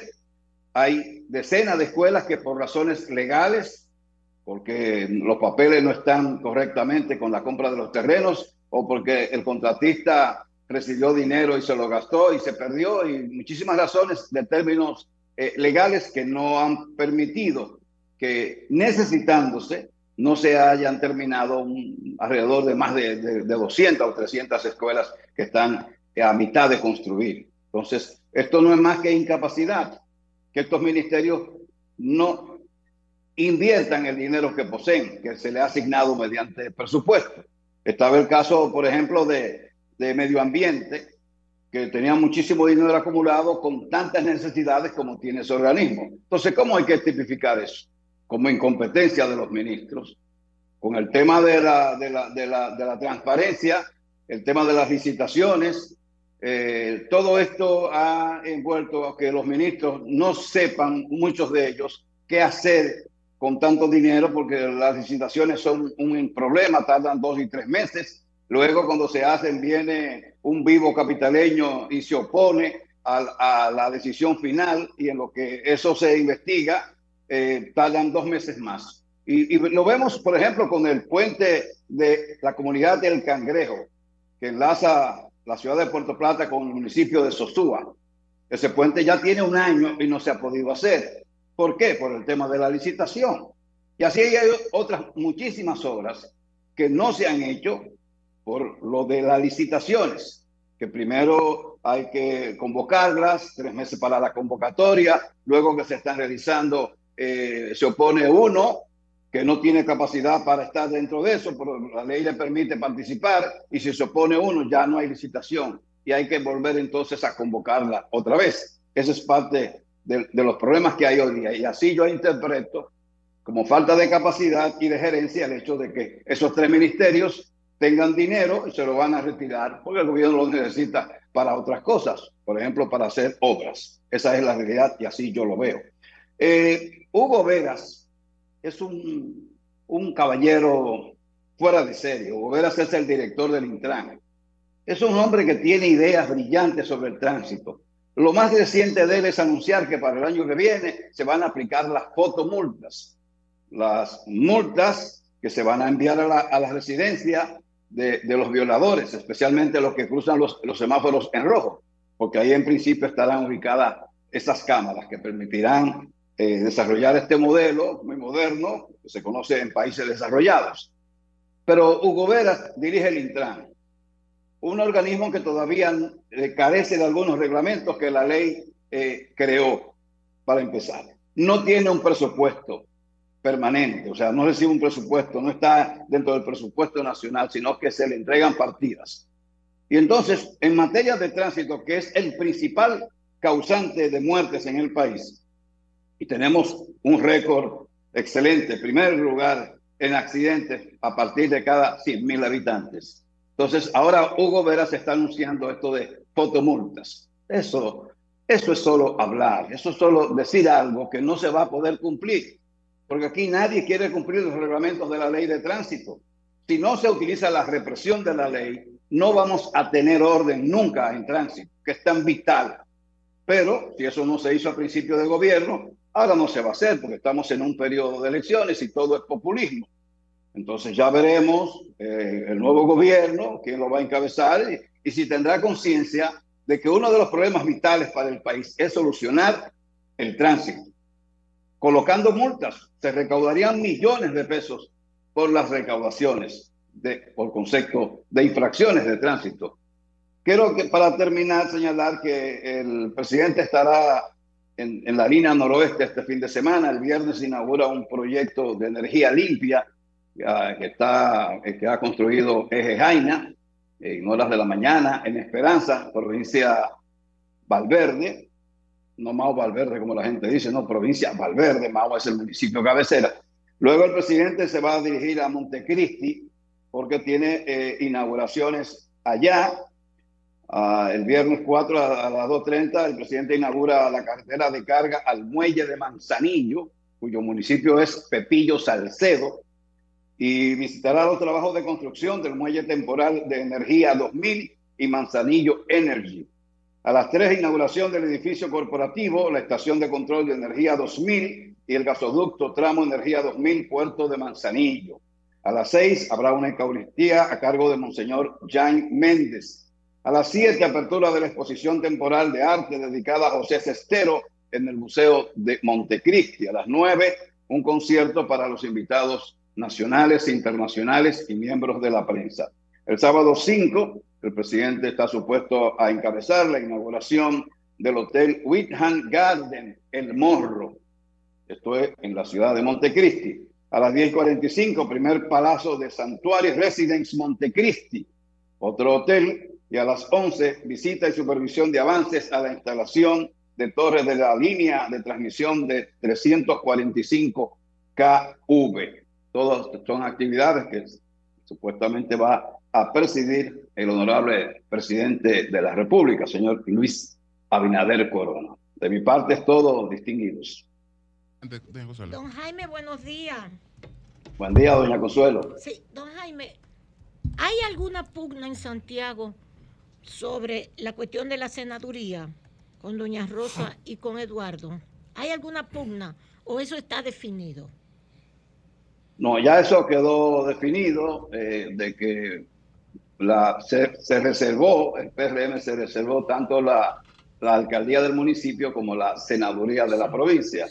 Eh, y siempre se ha expresado que el señor Eduardo Estrella será el candidato por Dominicanos por el Cambio en su alianza con el PRM. Doña, Doña Rosa aceptó la reserva y ella misma entendió que, que sí, porque las medidas que se han hecho eh, han señalado que el candidato con posibilidades de ganar eh, en, esa, en ese conjunto de grupos sería Eduardo Estrella. De manera que en cuanto al PRM, no hay ninguna pugna por la senaduría. El PRD tiene claro que su candidato será Marino Collante. Ha sido una decisión del dueño del partido, que es Danilo Medina. No, nadie más es dueño de esa organización, sino Danilo Medina. El PRD también eh, va a, está haciendo alianzas para ver finalmente a quién va a llevar. Pero todo eso está ya claramente establecido. En el caso del PLD, se da por entendido que también Víctor Fadul Fadul será el, el candidato a la alcaldía, del municipio de Santiago. Muchas gracias, don Jaime. Don Jaime, pero usted entiende, usted entiende que si don Eduardo... Otra cosa dice Vinicito, ¿eh?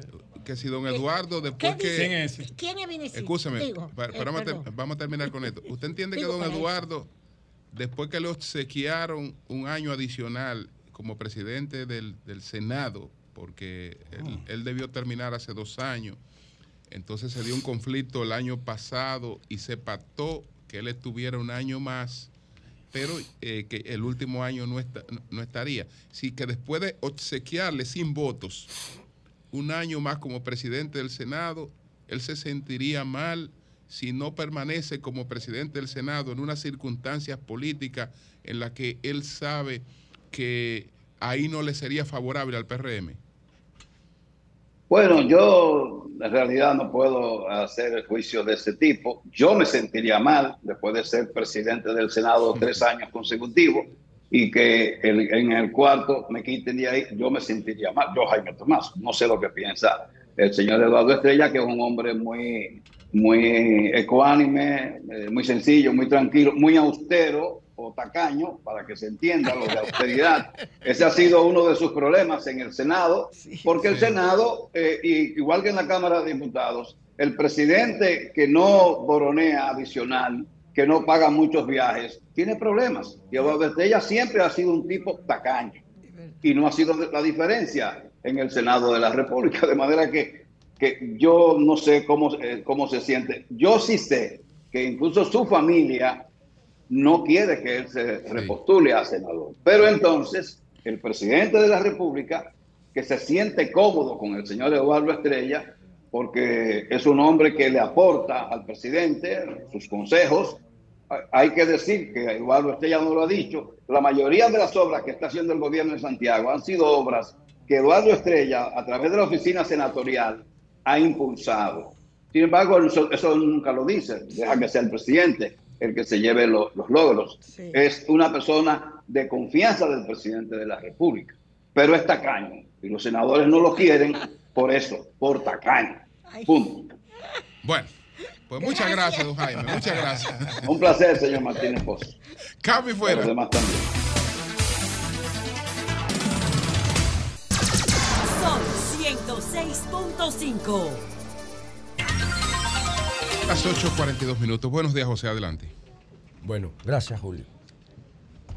Saludos a todos y a todas. Gracias por la audiencia. Bueno, aquí tengo la, la invitación de nuestro amigo Alfredo Pacheco que nos invita. Para allá vamos todos ahorita. Nos invita a la presentación del informe de gestión del periodo legislativo 22-23. Eso es hoy a las 11 de la mañana en el salón de la Asamblea del Palacio Congresional. Ok, perfecto. Bueno. Allá estaremos. Sí, es importante. Pacheco es un buen tipo. Vamos Gran amigo y hermano. Es cierto. Miren, ah, saludar el hecho de que Luz García esté afrontando su proceso en la Florida como lo está haciendo con mucha determinación. Ella se declaró no culpable y va a enfrentar la acusación de la que está siendo objeto por conducir bajo los efectos del alcohol. Ella dice que tenía una situación de emergencia con su hijo y yo espero que le vaya bien y la saludo y ella sabe que la estimo y la quiero muchísimo. le deseo la mejor de las suertes. Igual, igual eh, me une un lazo de amistad eh, interesante por muchos años con Luz García, así que le deseo la mejor de la suerte a la gran amiga Luz García. Yo hubiese hecho lo mismo. Bueno, vamos a ver, vamos a ver que, cómo le va el juicio, creo que es el 23 de agosto, algo así. Sí. Bueno. Ella es ciudadana norteamericana porque... Y residente, vive allá. Sí, sí, pero ciudadana, porque eh, su papá en Puerto Rico, yo creo que ella vivió mucho tiempo allá. Sí. Vino aquí como de 10 años, 11 años, así que ella tiene que ser ciudadana norteamericana. Dos temas. Primero, lo de la el, el, el autoallanamiento sin precedentes de la, de la procura, de la Procuraduría General de la República a la Procuraduría General de la República. Eso en República Dominicana nunca había ocurrido. ¿Y por qué yo insisto en que lo que más le conviene a la República Dominicana, al Estado Dominicano y al gobierno, a este y al que vengan, es la legalización de las drogas, por lo menos la despenalización. ¿Y por qué yo digo esto?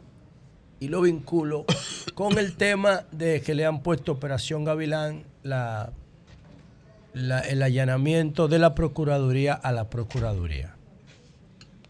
Lo ponemos ahí eso y entonces primero vamos a ver los datos del el informe sobre accidentes y muertes por accidentes de tránsito en RD que el Intran, nuestro amigo Hugo Vera, eh, dio a conocer en el día de ayer, primero de agosto. Primero decir que nosotros seguimos apostando a Hugo, seguimos apostando a, su visión, la cual compartimos en parte, en otra parte no lo compartimos. y entonces eh, creemos que él puede hacer eh, cosas distintas ahí, siempre y cuando se mantenga la voluntad política de hacer cambio. Si no hay voluntad política, por más buena intención que tenga Hugo, no va a hacer nada. Y eso a mí me preocupa un, poco porque, para que tengan una idea, ah, la política pesa mucho en el tránsito y el transporte. De hecho, a nuestro amigo Antonio Marte, esto no es personal, le acaban de aprobar el partido eh, Primero la Gente.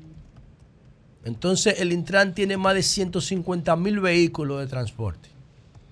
Entonces ya una decisión que se toma en el transporte que afecta al Intran, ya se calcula el riesgo político de eso. Lo mismo pasa con nuestro amigo Juan Ubiere de Fenatrano, Fenatrano que acaba de firmar con, con Leonel Fernández para apoyarlo en la campaña electoral. Y es, entonces ya vemos que la fuerza del pueblo tiene... ¿eh? Ricardo que está en el Congreso. Ricardo, que Julio lo menciona, como próximo fuimos, fuimos compañeros. Eh, Una bella persona. Es presidente de Fenatrado, pero va a ser presidente del Senado. Pero el PLD también tiene su central de, que se llama una trafín. Sí, pero ese es la que dirigía. pero lo tiene. lo que quiero significar es lo que tiene que lo que quiero significar es cómo pesa la política para tomar una decisión en materia de tránsito y transporte. Eso solamente es la influencia política. No hablemos de la corrupción, que eso es otra cosa peor todavía. Tiene que haber una voluntad política del gobierno que esté por encima de los intereses políticos ¿Quién transporta a las personas para votar el día de? ¿Y quién transporta a las personas para ir a las marchas y a los mítines? Esos son esos centrales.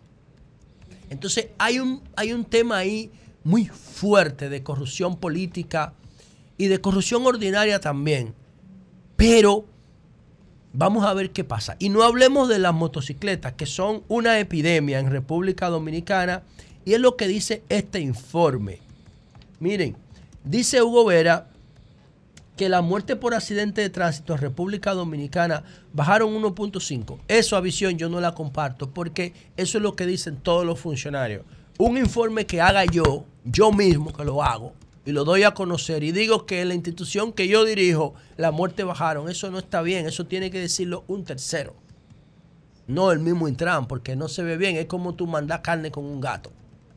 Entonces, eh, bueno, pero eso no es lo relevante. Lo relevante es que en la República Dominicana eh, murieron ocho personas por día en el año 2022. Ocho personas por día. Eso hace 2.921 personas fallecidas. Ahora, para que ustedes entiendan el drama de esto y por qué yo he estado diciendo permanentemente que esto hay que declararlo de emergencia nacional, es porque República Dominicana tiene el liderazgo mundial de muerte y accidentes de tránsito. No solamente por eso, oigan por qué. La República Dominicana, el COVID duró desde marzo del 2020 hasta principios del 2022 en tres años de COVID que se declaró emergencia nacional, murieron 4.400 personas. 4.400 personas y paralizamos el país por el COVID. Todo, el Congreso, las industrias, los viajes, el turismo, todo. Y le emitimos 8 mil millones de pesos. Todo el dinero que había disponible se puso a disposición del COVID. ¿Cuántos dominicanos murieron en tres años por el COVID? Cuatro mil dominicanos. De hecho, no quiero ser injusto porque decir cuatro mil o cuatro mil cuatrocientos no es honesto de mi parte. Hay que decirlo todo. Entonces yo lo busco aquí. ¿Para qué? Para, para honrar a cada uno de los dominicanos que fallecieron por COVID en nuestro país. Entonces, aquí dice que República Dominicana fallecieron 4.384 dominicanos durante los tres años de COVID. 4.384. Entonces, en un solo año, 2.921. Habían muerto 3.000 el año pasado. Entonces, ¿qué significa esto? Significa que en dos años de tránsito nosotros nos metimos en 5.921 muertos. En dos años de tránsito. Y en más de dos años de COVID, apenas 4.384. Ustedes están escuchando el drama de esto. Entonces, por eso yo entiendo que el tránsito y el transporte hay que declararlo de emergencia nacional, porque así el presidente se libra de la influencia de los sindicatos de transporte, de los partidos políticos de transporte, de todas esas cosas, y puede poner en marcha reformas que en condiciones normales no la va a poder poner en marcha. ¿Por qué? Porque ya el desorden del tránsito se institucionalizó en la República Dominicana. Dice Hugo Vera que el 57% de las muertes tiene que ver con la motocicleta. El 57% de los fallecimientos. Dice el observatorio que ellos están dando sus propios datos. Y eso tiene un sesgo, porque usted no va a dar datos para hablar mal de usted mismo. Eso tiene un sesgo, pero son las informaciones que son las informaciones que tenemos a disposición y esa es la que hay que esa es la que hay que comentar. Entonces, yo digo que en la República Dominicana las motocicletas son una epidemia, pero no por las motocicletas en sí. O sea, si aquí hubiera cumplimiento de la ley 63-17, yo manejar una motocicleta, porque en una motocicleta tú llegas más rápido a todo. Llega más rápido, una motocicleta se mueve con más agilidad y con menos espacio que un vehículo de cuatro ruedas. Además, impacta menos el medio ambiente el, manejar una motocicleta, moverse, transportarse en una motocicleta es mucho más eficiente en la ciudad que en un vehículo de cuatro ruedas. Pero tú tienes que recurrir al vehículo porque como no se respeta la ley de tránsito, el nivel de riesgo en una motocicleta se dispara altísimo. Pero sería maravilloso ver a República Dominicana con moverse en motocicleta por la ciudad en términos urbanos. Es mucho más barato, consume menos combustible, afecta menos el medio ambiente y tú llegas más rápido a tu destino. Sí, pero si se respetaran las velocidades, si se respetara la ley. Ustedes se imaginan el país lleno de motocicletas eléctricas que no hacen bulla. Eso sería maravilloso. Pero el problema en sí no es la motocicleta, es cómo se gestiona el tema de la motocicleta en un ambiente de total desorden e ilegalidad. Y entonces, señores, ¿qué ocurre con esto? Bueno, el tema es que de 2.8 millones de motocicletas que están registradas o que se cree que hay en República Dominicana, nadie sabe cuántas motocicletas hay en RD. pero de 2.8 que se cree que hay, hay 2 millones ilegales y hay 800 mil registradas.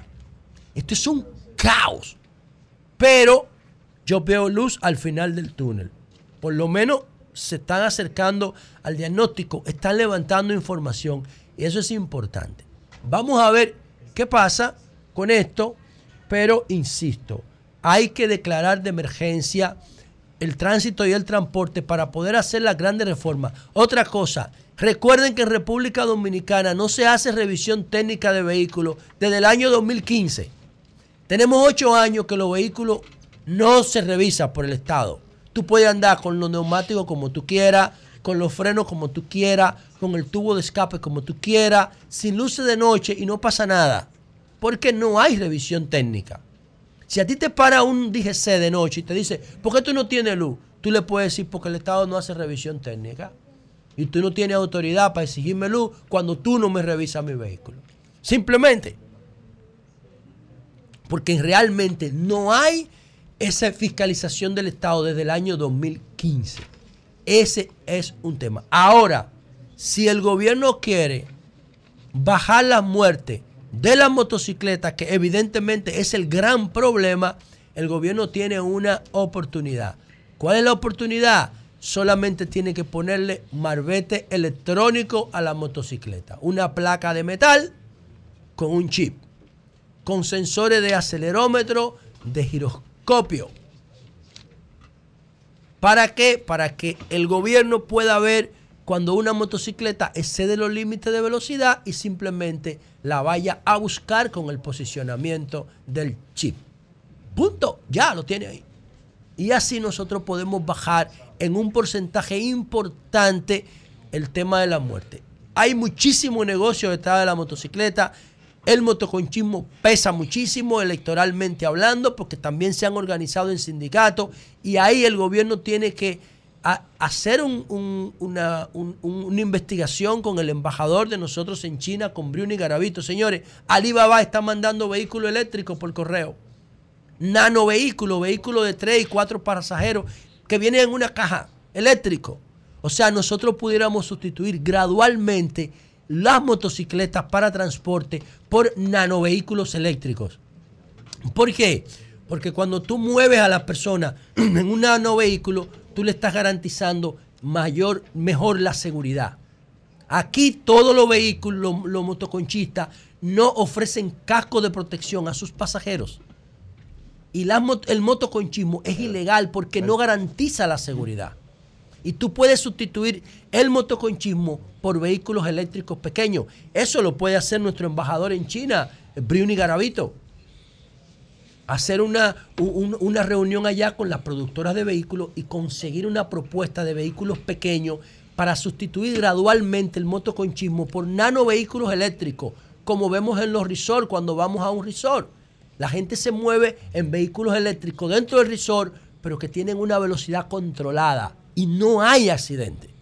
Eso es una posibilidad que nosotros tenemos que le conviene a los motoconchistas porque ellos dejarían de ser vehículos de un pasajero para ser vehículos de multipasajeros. ¿Qué significa? Que van a ganar más. Gana el gobierno porque va a bajar el gasto presupuestario por accidente y va a bajar las muertes de las motocicletas. Gana el motoconcho porque de un pasajero va a pasar a llevar cuatro o tres y gana el pasajero porque su riesgo de accidente baja significativamente con estos vehículos eléctricos pequeños que tienen una velocidad controlada y que puede ser controlada por el Estado y que por su característica de cuatro ruedas eléctrico en, en los barrios no pudiera correr a alta velocidad. Entonces, señores, vamos a pasar al tema de la operación Gavilán.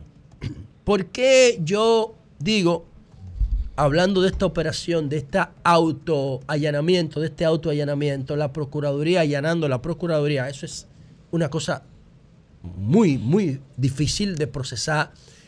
¿Y por qué yo digo que al gobierno, aunque no me hagan caso, no me importa? No me importa, quizá yo, esté hablando, quizá yo esté hablando para las próximas generaciones que me puedan entender un poco más. ¿Por qué yo digo que al gobierno le conviene por lo menos despenalizar las drogas? Cuando estuvimos en Nueva York, creo, en una de las asambleas de ONU, yo le pregunté al presidente Abinader, aquí en esta plataforma, presidente, ¿qué usted opina de la legalización de las drogas?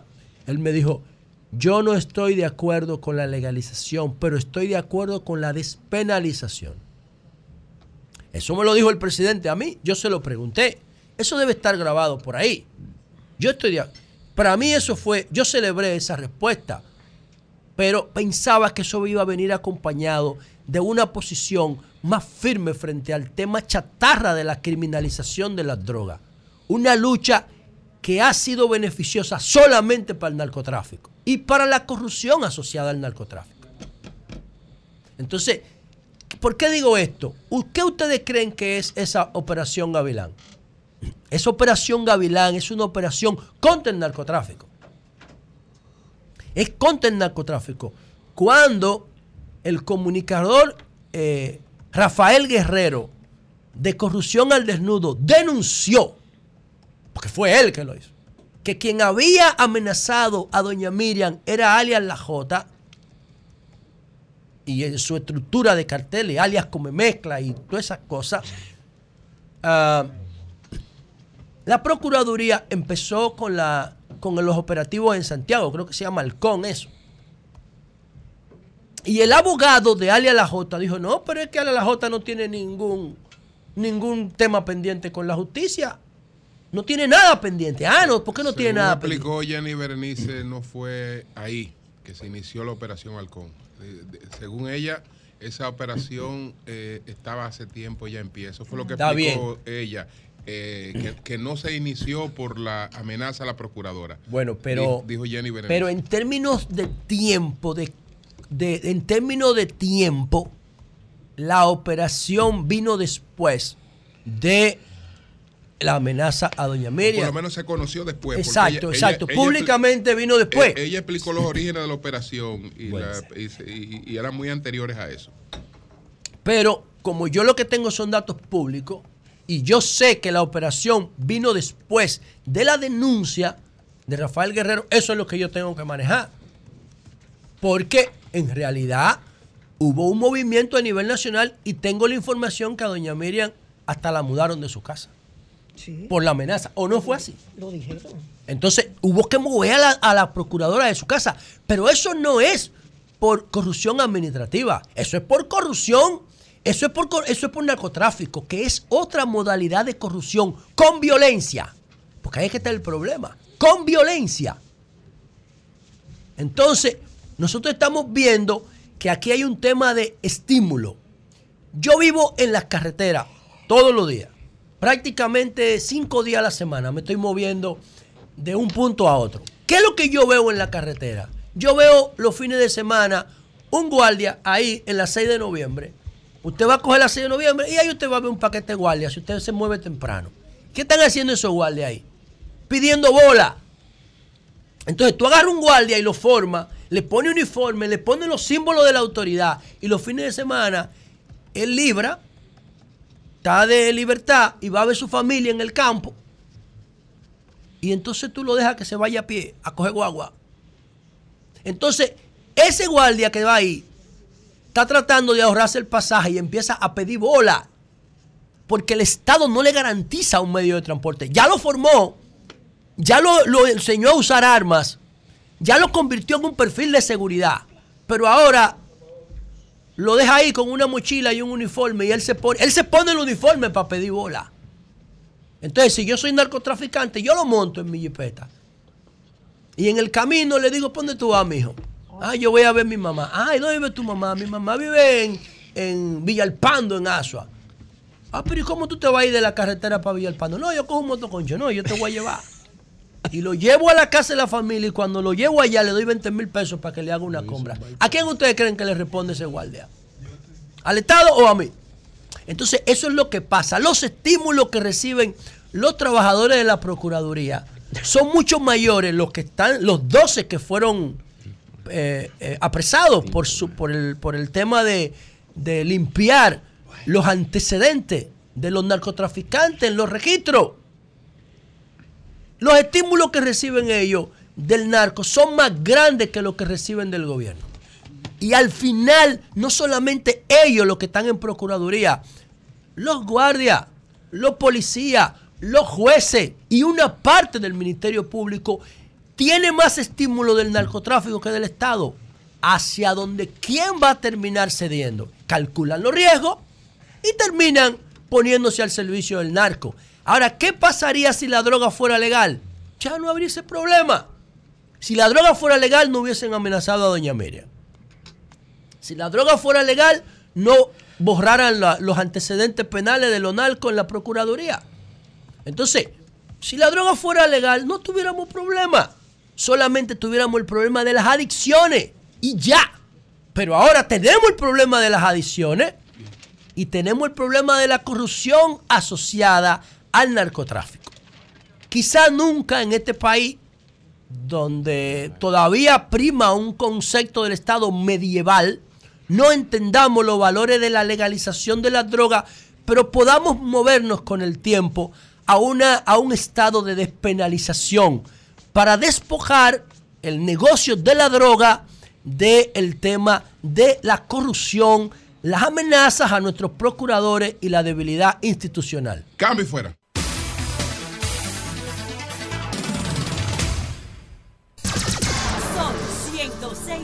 106.5.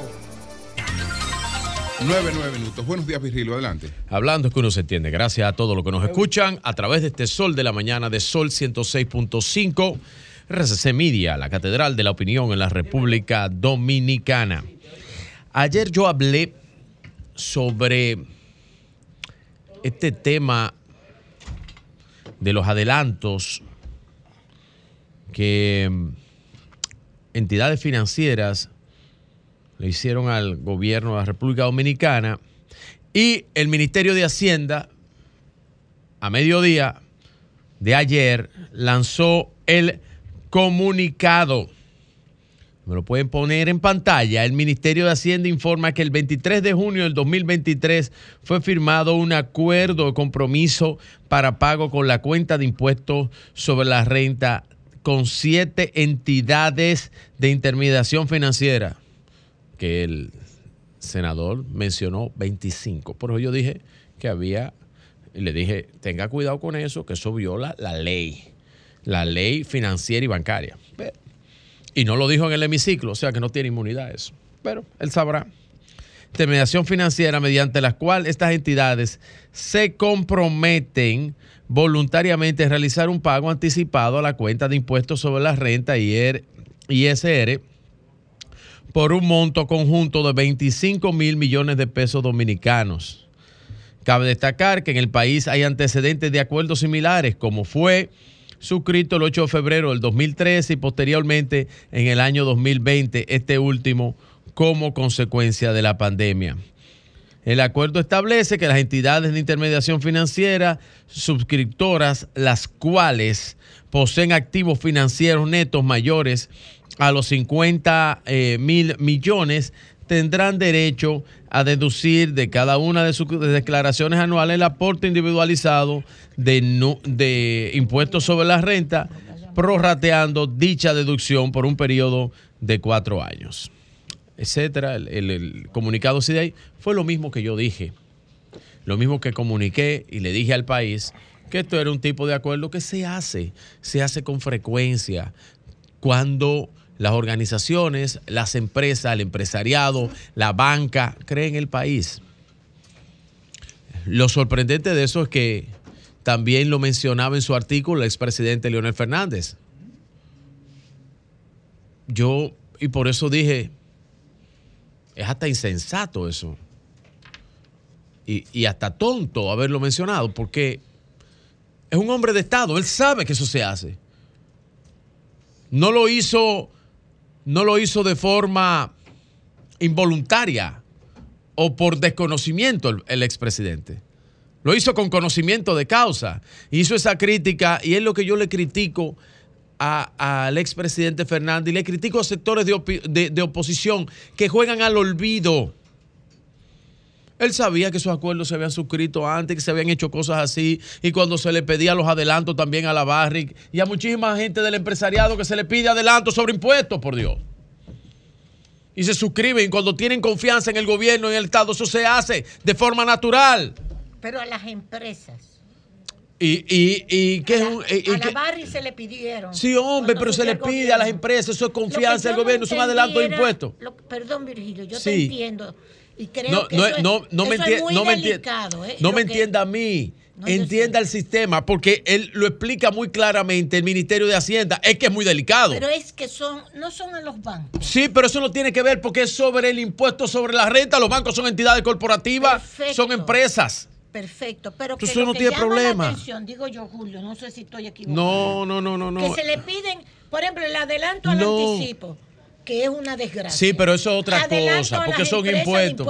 Doña, lo que se le acordó, lo, que, se le pidió, pero que se le pidió fue y eso se, sobre la Un, adelanto de impuestos. Ellos lo pagaron, pero fue por un, por un acuerdo, no es una imposición. Ellos tienen confianza en el sistema. pero es, la motivación detrás de por qué. No hay motivación. La motivación que hubo es mala leche, porque eso no lo informó tampoco ni el sistema financiero teniente de su ente, el Estado y, la, y las entidades financieras. No había problema con eso había mala leche en el sentido del senador y del expresidente mencionar eso sabiendo que esos acuerdos se hacen. Y yo se lo paso al senador, que él sabe que cometió un error y que violentó la ley financiera y bancaria. Se lo paso a él, pero no se lo paso al expresidente Fernández, que sabe de eso, que sabe de esa vaina. yo no se la paso a él, porque el, el expresidente debió, siendo un hombre de Estado, como lo es, debió saber que eso, eso no era nada del fuera del mundo para él ponerlo con los matices que lo puso. Y sabiendo lo delicado eso es verdad. que es ese sistema financiero y lo que implica la ley financiera y bancaria, que en su gobierno, iniciándolo en el 2004, él sabe lo que él tuvo que hacer con ese sistema que lo rescató Hipólito Mejía. Eso. Y eso es muy delicado.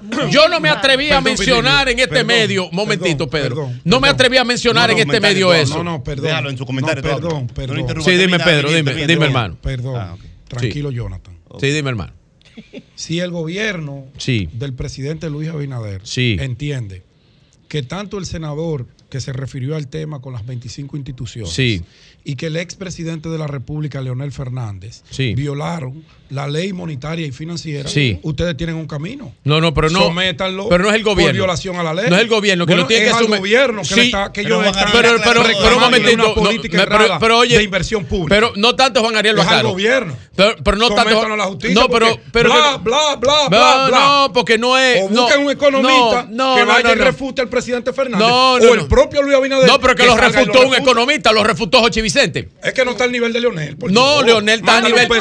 Verdad que estoy hablando. Verdad que estoy la política de su gobierno. Estoy hablando. Mientras tanto, eso no tiene argumento que Estoy hablando de un hijo de Zeus. No, no estamos hablando de Zeus, estamos hablando de argumentaciones. Argumentaciones. Oh, El es muy fácil decir que todo está mal que nadie tiene razón. Dime cuál es la razón. No, no, no, no, pero. Es del Olimpo que están hablando.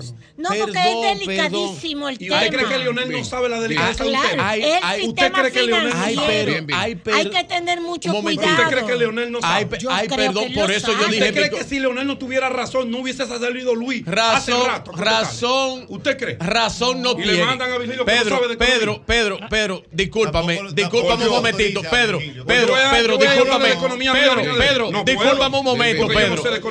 Bien, bien, bien, bien. Pedro, Pedro, discúlpame un momento. No, discúlpame un momento, Pedro. Discúlpame un momento. Retira eso de lo que yo no sé.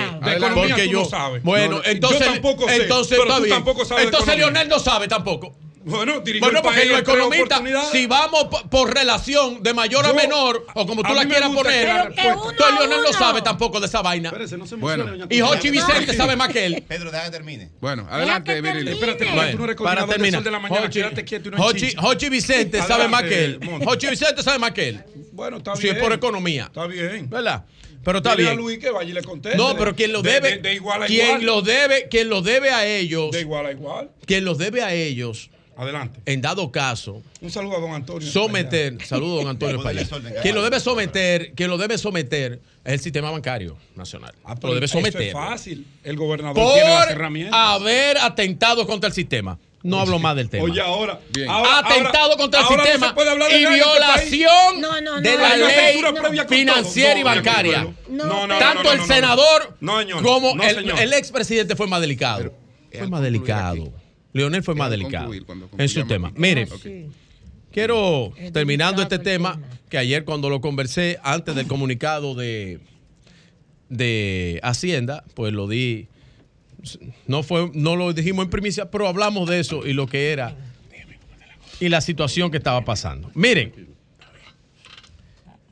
el Vinicito Castillo, ayer. Ya lo Vinicito el nuevo héroe de ustedes. Ayer habla de las alianzas que él dice que ya están cerradas. Dice Vinicito. Dice Vinicito, yo, yo no creo eso. Yo no creo eso y el, y, el maestro y el maestro también dista de eso.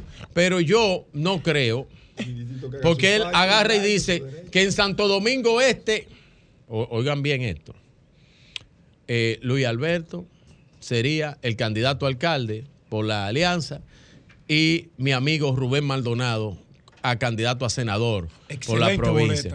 no, sí, Rubén es excelente. Excelente Rubén es excelente. ¿Y Luis Alberto?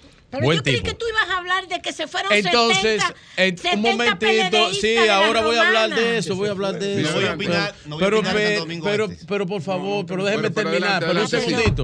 Déjenme terminar, por favor. Adelante. No, pero ustedes, no sé qué comieron. No, que son comieron perico. que se fueron del PLD al PRM en Romana. Sí, pero ahora voy a hablar, Mónica, Mónica Lorenzo, fue la, la, la, ex gobernadora y diputada. Miren, eh, entonces, dijo primero de Santo Domingo Este, y yo dudo eso. Después habló de Santo Domingo Oeste y dijo que sería allá con eh, el señor Aquilino. son. Con Son y ya ustedes saben que dijo el senador. En Santo Domingo Norte lo dudo más. Porque él dijo que se apoyaría a Carlito, actual alcalde. Es natural. ¿Eh? Y entonces yo dije aquí que si el PLD hace eso, René se va. Porque René. ¿Para dónde? Porque René, quien tumbó de ahí a René fue Carlito. Y ahí se saben las redecillas que hay entre ellos. pero, pero ah, lo quitó del puesto. En Santiago, un momentito, por favor. En Santiago, dice él en Santiago, que sería la alianza eh, Víctor Fadul a la alcaldía y que apoyarían a Demóstenes, a Demóstenes Martínez. En el Distrito Nacional, dice él que Domingo Contreras, y oh sorpresa, dice que Omar Fernández entonces como senador. Yo dudo todo eso pero de ser así, de ser así, de ser así, espero, espero que así sea. Ojalá y así sea. Analicen a quién le va a convenir eso, que yo sí sé a quién le va a convenir. Analícenlo. Ojalá y lo hagan así. Don Julio, para terminar, para terminar, eh, miren, la renuncia que mandan desde las romanas, más de 70 dirigentes, todas las cartas, cédula, foto, nombre, que no se la querían recibir en el PLD ayer. Oye lo que le estaban pidiendo. Le estaban pidiendo hasta análisis médico. De que no, que tiene que traerlo aquí con la copia de la cédula, la persona en, su propia persona para podérselo recibir y toda la cosa, una confirmación y muchísimas cosas ahí. Me llamaron y me dijeron que no la querían recibir. Y ellos la hicieron pública y ya como está pública, porque no se la reciban en el partido, ya se sabe. Y eh, eh, Mónica Lorenzo, que ustedes saben que Mónica fue, eh, es miembro del CC, exdiputada de la Romana, eh, y un grupo pues se fueron del PLD, de la Romana ayer. Ayer también, y esto es un gran amigo, y no quiero dejarlo de decir, muchacho, yo tengo trabajando con José Caraballo. José Caraballo es candidato, precandidato a diputado por la circunscripción 1. Y con José Caraballo me une una historia política de trabajo de la juventud desde hace más de 23 años en la juventud primero del PRD, luego eh, con el PRM, un trabajador incansable. Eh, me invitó, no pude ir, José, eh, lamentando eso. Un gran activo político, joven, fue presidente de la sala capitular del Distrito Nacional, es regidor actual por la circunscripción 1, José Caraballo. Te deseo el mejor de los éxitos. Yo sé que José, José va a lograrlo ahí en en como ahora una gran propuesta como, como diputado, precandidato a diputado. Mañana voy a hablar un poco del desorden del transporte. Señor. Bueno, tenemos aquí en la línea telefónica a Sandy Familia, la persona, el ah, también está Eddie. Al que se refería Magistrado. que está siendo objeto de una amenaza de muerte, según él ha dicho. Eh, adelante, Sandy, ¿cuál es la situación? Saludos, Julios. Gracias. Buenos días, Consuelo, Virginia, a todos los colegas allá. Eh, Julio, más que una amenaza, yo, yo quiero dejar en el ánimo de, de, toda la, gente de la zona fronteriza de Elías Piña y de todos los... Eh, vamos primero a poner en contexto el tema. Lo que pasa es que aquí, en, en, esta zona fronteriza y en toda la, la línea limítrofe, en Santiago y Santo Domingo están transitando vehículos con chapa haitiana, vehículos haitianos a través con un cruce de frontera que otorga el gobierno dominicano. Pero ¿cuál es el punto? Este es un permiso que el gobierno le otorga a los extranjeros para que vengan, entren, hagan su diligencia y regresen a su país. No importa que sea de Haití o de Puerto Rico, que ya eso es algo normal. Pero, en fin, ¿qué es lo que está pasando? Que los dominicanos descubrieron esa facilidad de comprar vehículos en Haití a bajo costo y, venir aquí a República Dominicana. Ya eh, el país entero está lleno de estos vehículos y la gente cree y las autoridades creen que son haitianos que andan ahí, pero no, son los dominicanos. Y esto es una práctica que, que, que realmente no es legal, porque ellos vienen con un cruce de frontera que ese cruce se le da a los extranjeros. Los dominicanos creen que es legal porque aduana se lo, se lo permite. Entonces, a partir de que nosotros hiciéramos esta denuncia, este reportaje, hemos recibido eh, llamadas, se nos han parado, eh, nos han atravesado vehículos, eh, como mira mi vehículo ahí, que yo no vea ese vehículo en las redes, yo ando legal, porque ellos creen que anda legal. Entonces, yo quiero dejar en el ánimo de, de la gente que yo no soy quien determina cuál es el futuro de ese vehículo aquí en República Dominicana, sino son las autoridades yo hice reportaje a raíz de varias denuncias de la gente que me llama y si yo no hago reportaje le haría un flaco servicio al periodismo que es lo que a mí me compete. Muy bien. Ok, ok. Muy bien. Yo eh, tengo el reportaje, tú me lo enviaste, lo voy a guardar porque es un reportaje en Telemicro, en el canal 5, pero que es muy importante para que se sepa que se sabe.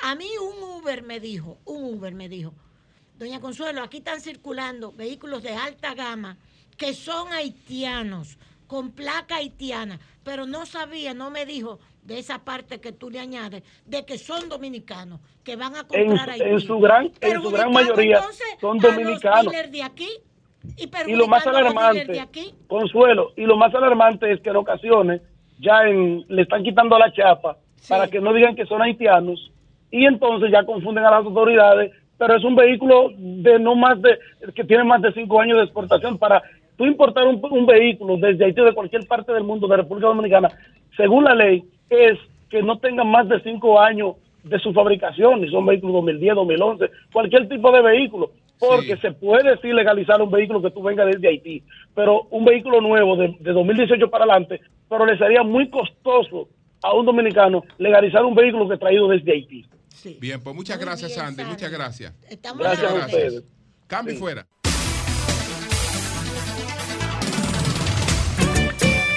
de la mañana, el sol de la mañana, el sol de la mañana, el sol de la mañana. Son 106.5. Señores, con nosotros está el doctor Eddie Olivares, vicepresidente nacional del Partido Revolucionario Moderno y director, coordinador ejecutivo del PRM. Está con nosotros. ¿Cómo está usted, doctor? Muy bien, muy bien. Un abrazo, eh, don Eddie, carajo. Se lo merece. Un gran amigo nuestro. Muchas gracias. Señor. El hombre del eh, buen trato. Muy contento de estar aquí, eh, como siempre. Eh, bueno, es un lugar en el que me siento muy bien cuando, cuando vengo. Bueno, usted sabe que hay cambios ahora en el Congreso. entonces, hoy está, le están pidiendo, le están pidiendo al PRM, la bancada del PRM, la reelección de Pacheco. Eh, sin embargo, usted sabe que para el Senado hay un acuerdo, yo creo que usted fue testigo de ese acuerdo que se hizo. Eh, no sé si, hay, ha habido un cambio de señas o se mantiene el acuerdo. qué es lo que te está mirando raro, Julio? ¿Te está mirando raro? No, porque usted apareció como garante de un acuerdo que se hizo para la presidencia del Senado. No sé si, si eso se ha mantenido, si ha habido cambios. Sí, bueno, eh, la verdad, eh, Julio, eso siempre está... Eh, eh, donde tiene que estar, conoce bien todo. más adelante, siempre, más adelante de la información, pero lo cierto es que en el caso de la Cámara de Diputados, hay un consenso, no solo de los PRMistas, sino creo que también de los diputados de los demás partidos en relación con Pacheco. Realmente un liderazgo eh, impresionante en la Cámara, eh, un presidente exitosísimo de la Cámara, y ahí hay un consenso y eh, el compañero Julito Furcal, que ha sido siempre el que ha estado como eh, el potencial aspirante, sustituto, eh, va a continuar como eh, el vocero, del partido, que también ha hecho un gran trabajo y está aspirando ahora a senador por la provincia de Peravia. Ah, ¿Él está aspirando a senador? Sí, por la provincia de Peravia. en la Cámara de Diputados hay un consenso total. De todas maneras, el, la, dirección ejecutiva es la que designa los bufetes directivos. En el caso del Senado, eh, bueno, ya Julio eh, adelantó eh, cosas que ocurrieron en el proceso pasado y en, la verdad es que la dirección ejecutiva se va a reunir en su momento para tomar la decisión. En el caso de don Eduardo Estrella, que ha sido un excelente presidente, eh, tampoco ha manifestado ningún interés en relación con la presidencia del Senado. Por lo tanto, eh, en función de lo que se planteó en el proceso pasado, eh, la dirección ejecutiva eh, se reunirá cumpliendo con los estatutos para entonces eh, decidir sobre la presidencia del Senado y los demás cargos del bufete directivo. ¿Y lo de la alcaldía del Distrito Nacional? está reservada. la compañera Carolina Mejía, que tiene una valoración Altísima. altísima, realmente impresionante. Eh, increíble. Y ella no ha dicho ni que va ni que no va. ¿Qué plazo tiene, qué plazo se han dado ustedes para, tomar esa decisión?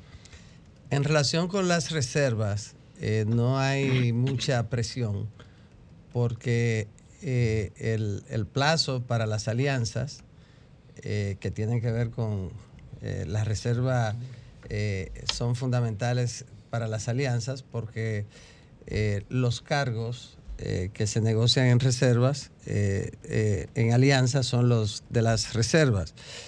En el caso de la alcaldía, lo mismo que la senaduría, están reservados y por lo tanto el partido dispone de mucho tiempo porque el plazo de cierre de las alianzas es en el mes de noviembre. O sea que hay mucho tiempo para, no, pero la alcaldía, para ella tomar la decisión. las alcaldías es una decisión que no se puede esperar a noviembre. No, no. Por el plazo fatal de la selección. Lo, claro. lo ideal es eh, que la decisión se tome en el menor tiempo posible, pero no hay, no, hay ninguna presión. ¿Qué entiende usted que El 17 de agosto. ¿qué pudiera, ¿Qué pudiera pasar ahí?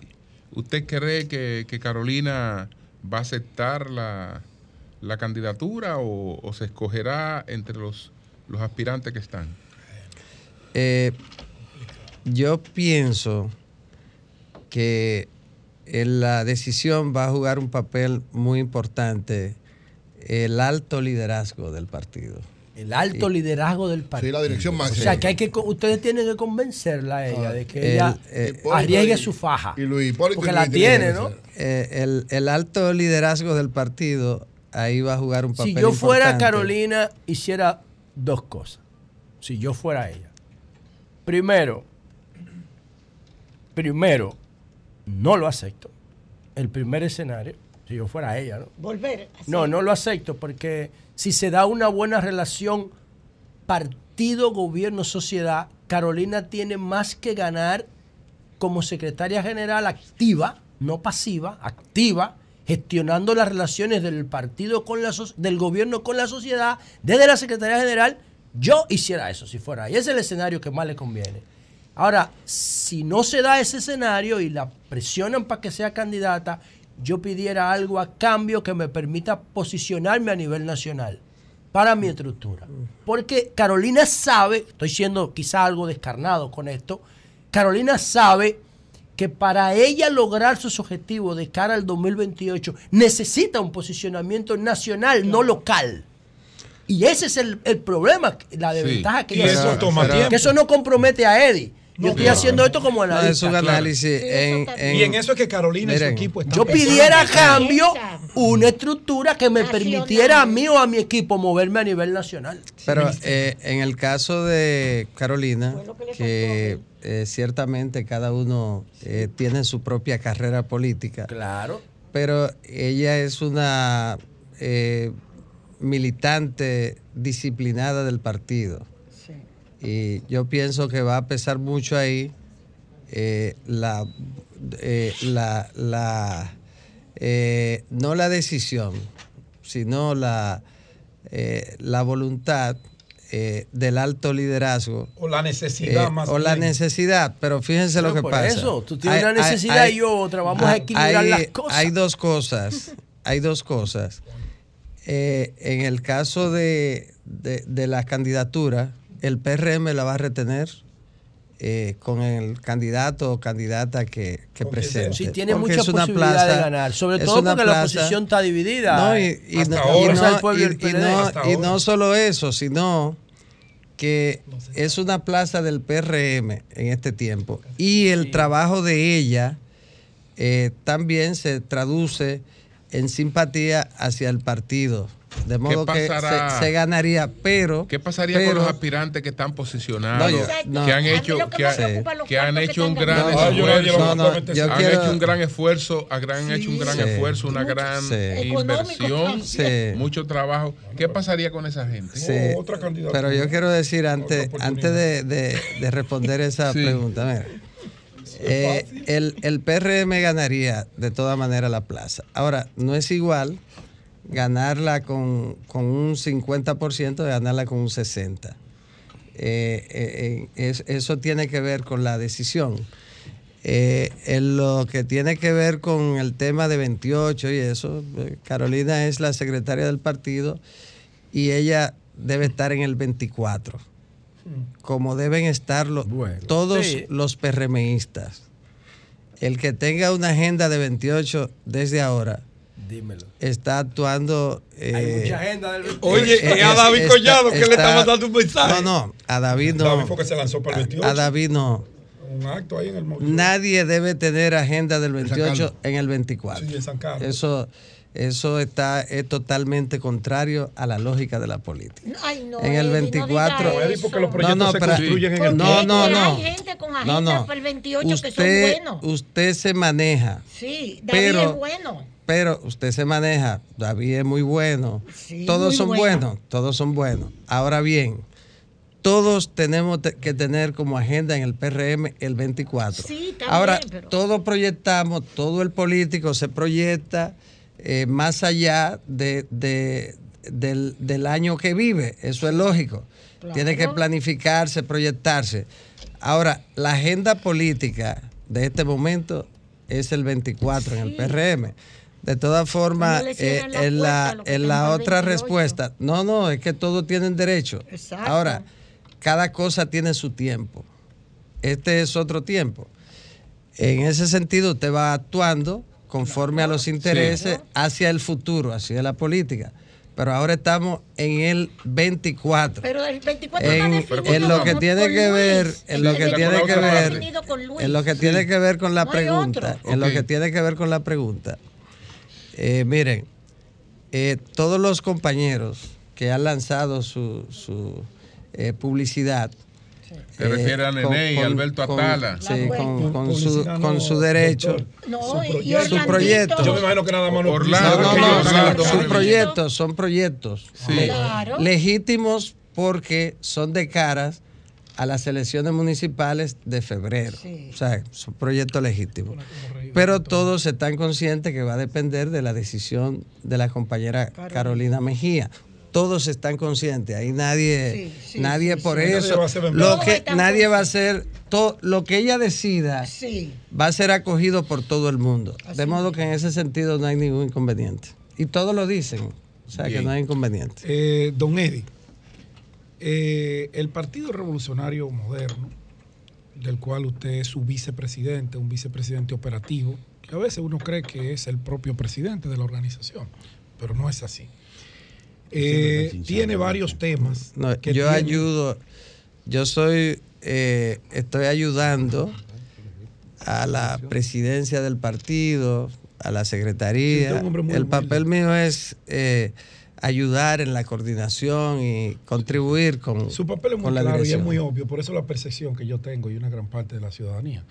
Eh, ustedes tienen tareas, además de ese de Carolina, con la conformación de su boleta, con la toma de decisión de los candidatos, incluyendo eh, legisladores que han tenido situaciones y que tienen asuntos pendientes que han sido señalados por la justicia dominicana, entonces está la disyuntiva del PRM, si los presenta como candidatos, a pesar del tema de su señalamiento, su involucramiento con esos asuntos, no voy a decir de cuáles son los asuntos, porque después ustedes saben que hasta amenazan a uno.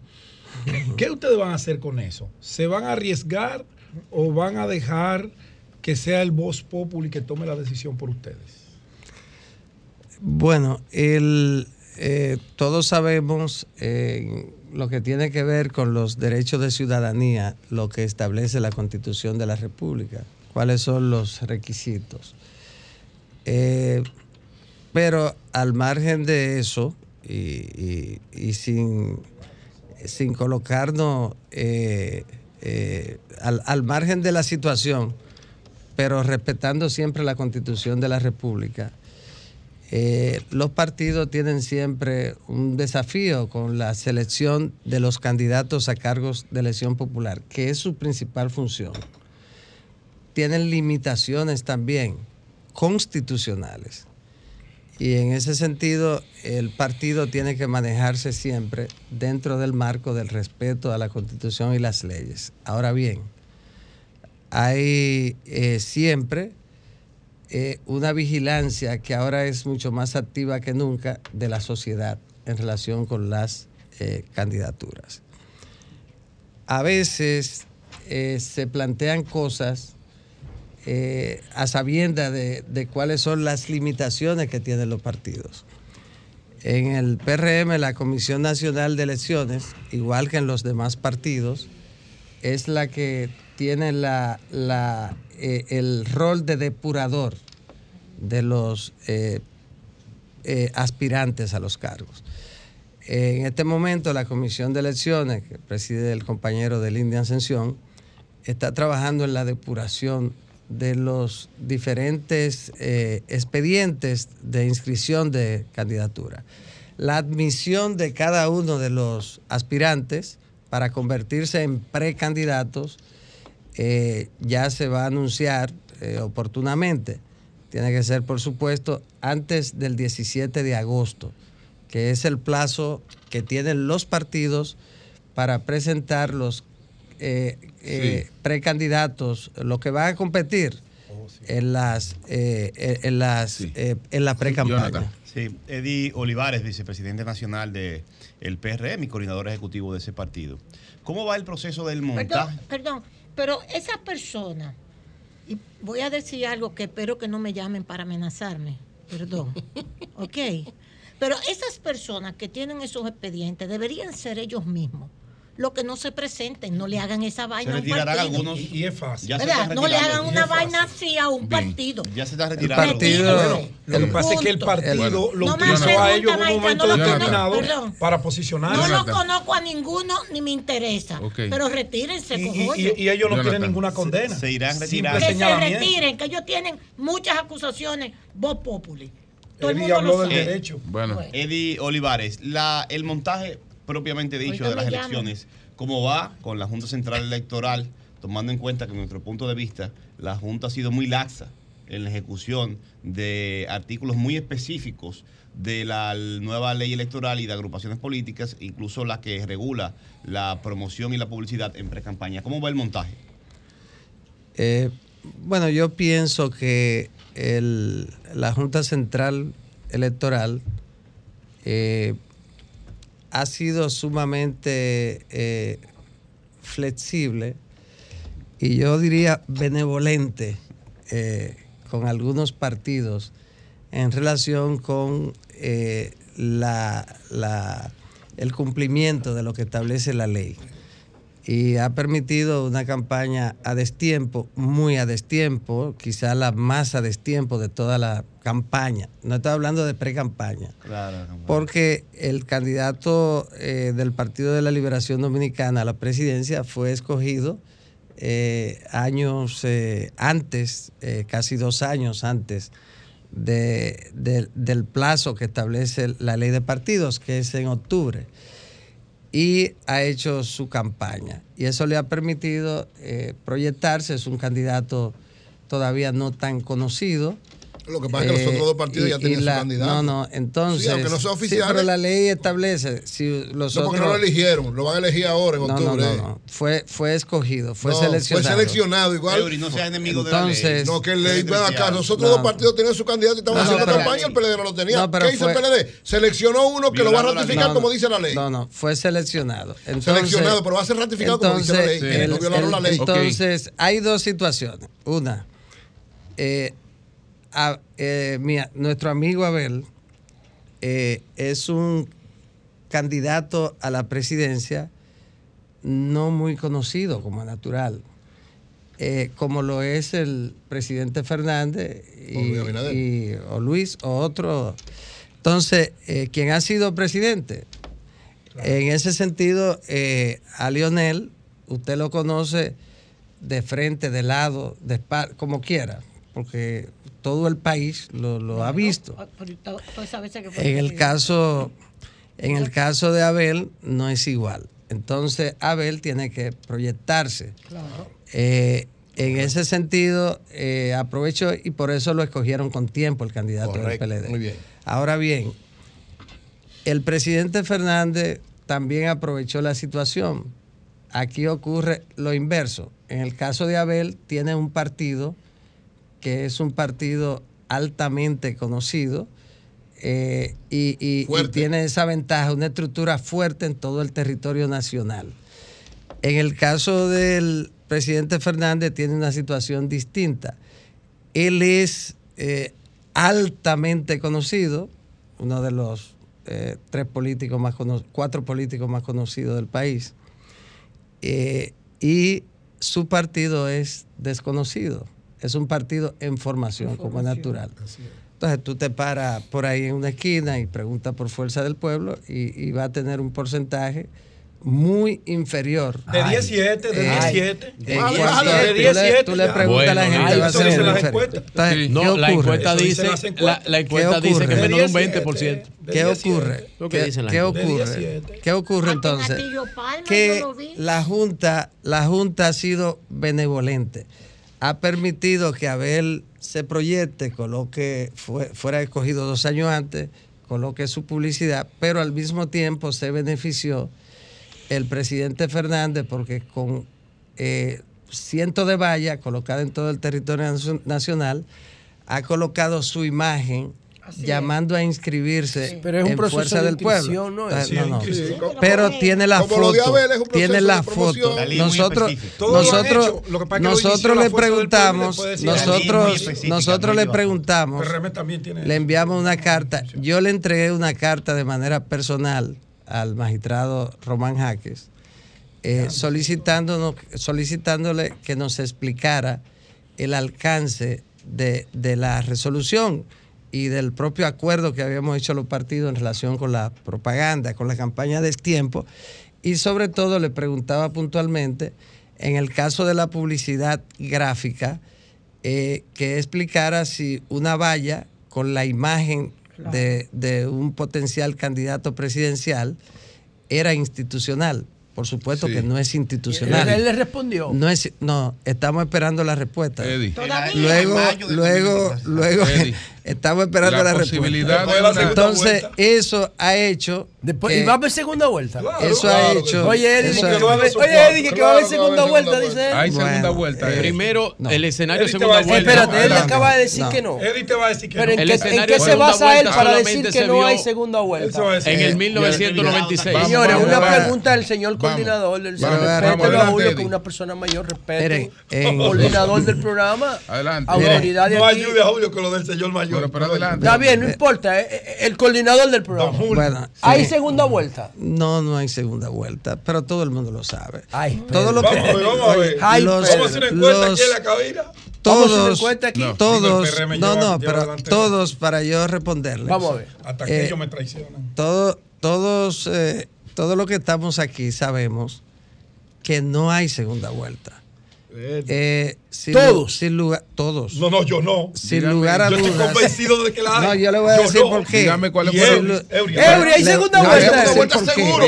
Tres bloques fuertes, nadie se ve primero. ¿Cuál fue? La única segunda vuelta. La única segunda vuelta de ustedes. Desde el 96. Es más, le voy a adelantar algo. ¿Cuál fue los últimos los últimos números que el señor Aguilera La de Nene es la vuelta. Nene es que tiene la vuelta. Señores, vámonos. La vuelta empieza por México. ¿Cuál fue los últimos números que el señor Aguilera le presentó a usted? Pues yo me imagino que usted se está basando, usted se está basando, ¿no? Se está basando en, en, las encuestas que tiene el PRM. ¿Cuáles fueron los últimos números? No, yo me estoy basando en las encuestas de un medio de comunicación muy prestigioso que se llama, se llama RCC Media. Sigue odiando, Julio. Sigue, está bueno que te pasa. Sigue odiando. Ustedes están en Le va a decir Satre ahora a RDL. Ustedes desconfían. ni, a, ni a Aguilera desconfían. No, ¿y quién fue que le puso? Eury. ¿Quién fue que le puso el Satre? Julio no está hablando de Aguilera, no de. Y Julio no le decía Satre a Aguilera cuando estaba en la Z. Ni Aguilera tampoco. Adelante. La encuesta. Antes, antes, ya no. Sí, adelante. Aguilera. La encuesta. Yo estaba ahí. La encuesta. Miren, eh, por un lado el tema de las encuestas. Eh, las encuestas, todas las encuestas, eh, han reflejado en los últimos 10 meses que no hay segunda vuelta. Todo conduce hacia un proceso parecido al del 2016. Parecido. Eh, el, Partido de la Liberación Dominicana dividido y luchando por supervivencia, su supervivencia electoral. El Fuerza del Pueblo, un partido en construcción, con, con, el único eh, que ha sido presidente tres veces de, a partir del retorno de la democracia, presidente tres veces, eh, solo Joaquín Balaguer logró serlo más después de la caída de la dictadura, pero que tiene un partido en formación. En ese sentido, eh, no existe ninguna posibilidad de una competencia real en el 24 que no sea la que se está librando en este momento entre el Partido de la Liberación Dominicana y Fuerza del Pueblo por el segundo lugar. Aquí la competencia real, lo que todos eh, los ciudadanos vamos a estar, eh, a estar en expectativa en las elecciones eh, presidenciales y congresuales de mayo, va a ser quién va a quedar en segundo lugar entre el Partido de la Liberación Dominicana y Fuerza del Pueblo.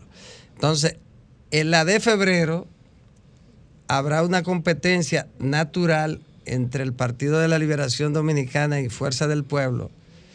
Y yo pienso. No, unidad. Usted, no, piensa, que van a articular eh, acuerdos en algunos lugares. No tendría sentido. Yo pienso que un acuerdo en las municipales entre Fuerza del Pueblo y el perdón, entre el Partido de la Liberación Dominicana y Fuerza del Pueblo eh, sería un acuerdo en el que el Partido de la Liberación Dominicana estaría negociando el espacio más favorable que tiene en el 24, que son las municipales. Porque el Partido de la Liberación Dominicana tiene candidatos en todas las demarcaciones del Distrito Nacional. Desde los distritos municipales, eh, por supuesto, hasta, hasta todos los municipios. Fuerza del Pueblo como un partido en formación que es natural. Espérate, que ¿cómo que en formación? El, el, deseo hay que dejarlo. No, no, en desarrollo. No, no, no. No, no. Yo quiero decir en desarrollo. Con dos millones de inscritos. Ah, bueno. Entonces, un partido, un partido que va en desarrollo. Entonces, ¿qué ocurre? El PRM accedió al poder. Señores, ¿cómo accedió? Señores, lo lógico, lo lógico, lo lógico, señores, vamos a que él termine, que tenemos. Lo lógico entre entre el PLD y Fuerza del Pueblo, por conveniencia de los dos, porque están luchando por el segundo lugar. ¿Cómo se va a definir el segundo lugar si van aliados? ¿De qué manera? va a determinarse el segundo lugar de cara al 28. que el PLD y Fuerza del Pueblo sí tienen que competir de cara de caras al 28, porque no tienen ninguna posibilidad de impedir el triunfo del PRM en el 24. Eric, tú lo que dices es que lo que se están jugando ahora la Fuerza del Pueblo y el PLD es su posicionamiento de cara al 28. Claro que sí, pero eso es así. Y la batalla el PLD, el, PLD y Fuerza del Pueblo. O sea, liderar la oposición. Compiten por el segundo lugar, compiten para liderar la oposición de caras a las elecciones del 2028. Y por eso es que resulta tan difícil una alianza entre los dos principales partidos de oposición. Gracias al doctor Eddie Olivares. José, tú sabes que es coordinador ejecutivo del PRM. Muchas gracias, muchas gracias. Cambio fuera. Son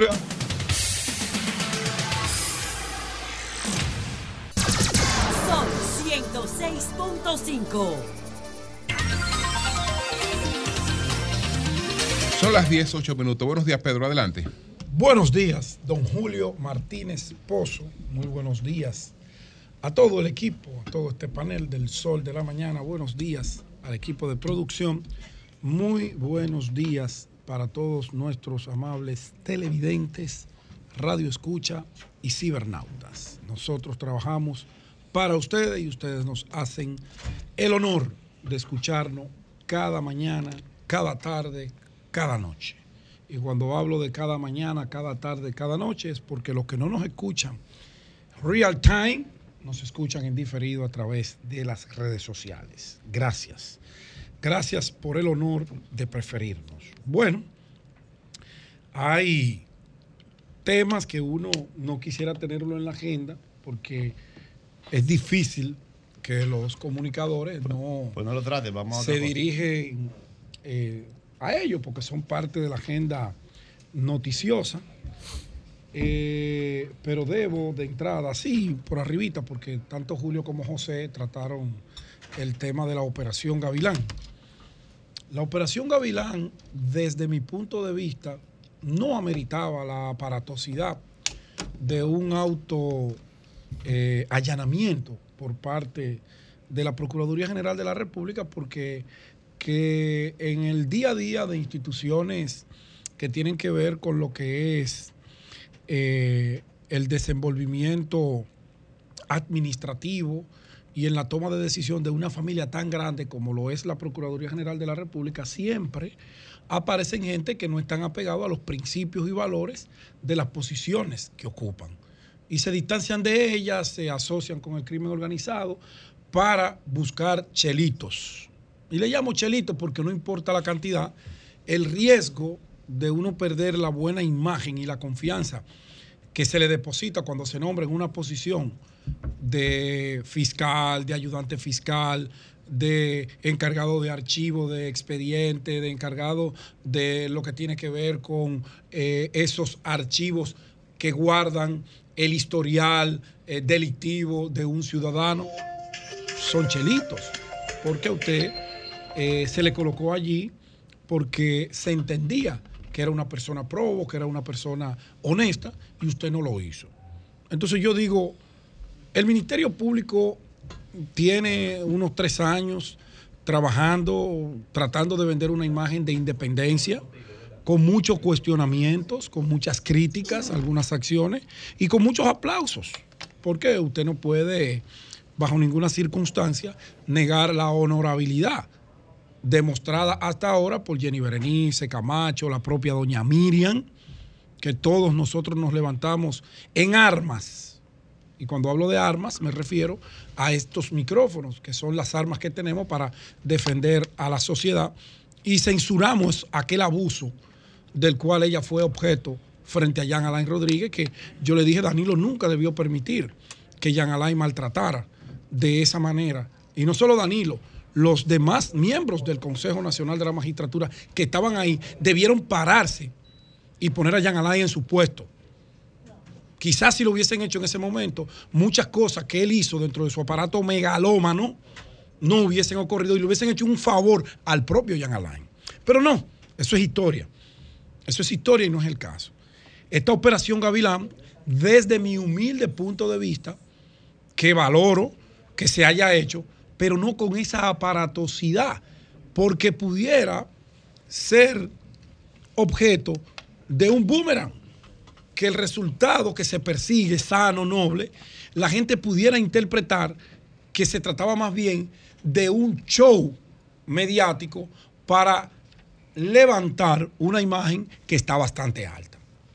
Es una humilde apreciación desde aquí afuera, porque si esos empleados están ahí, si ya ustedes tienen una alerta, si ya le han dado un seguimiento, vuelvo y repito, estoy hablando desde aquí, yo puedo estar equivocado.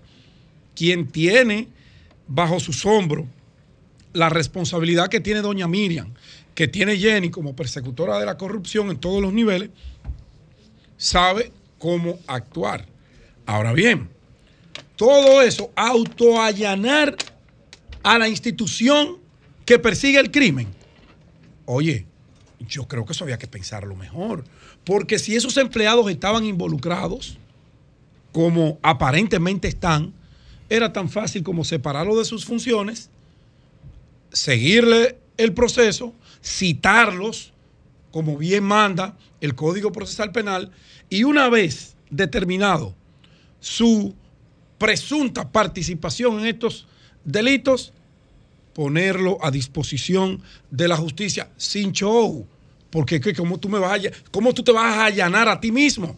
O sea, tú mismo me estás diciendo que no confía en ti porque las cosas que salen de allí hay gente que la tergiversa, la manipula, las oculta.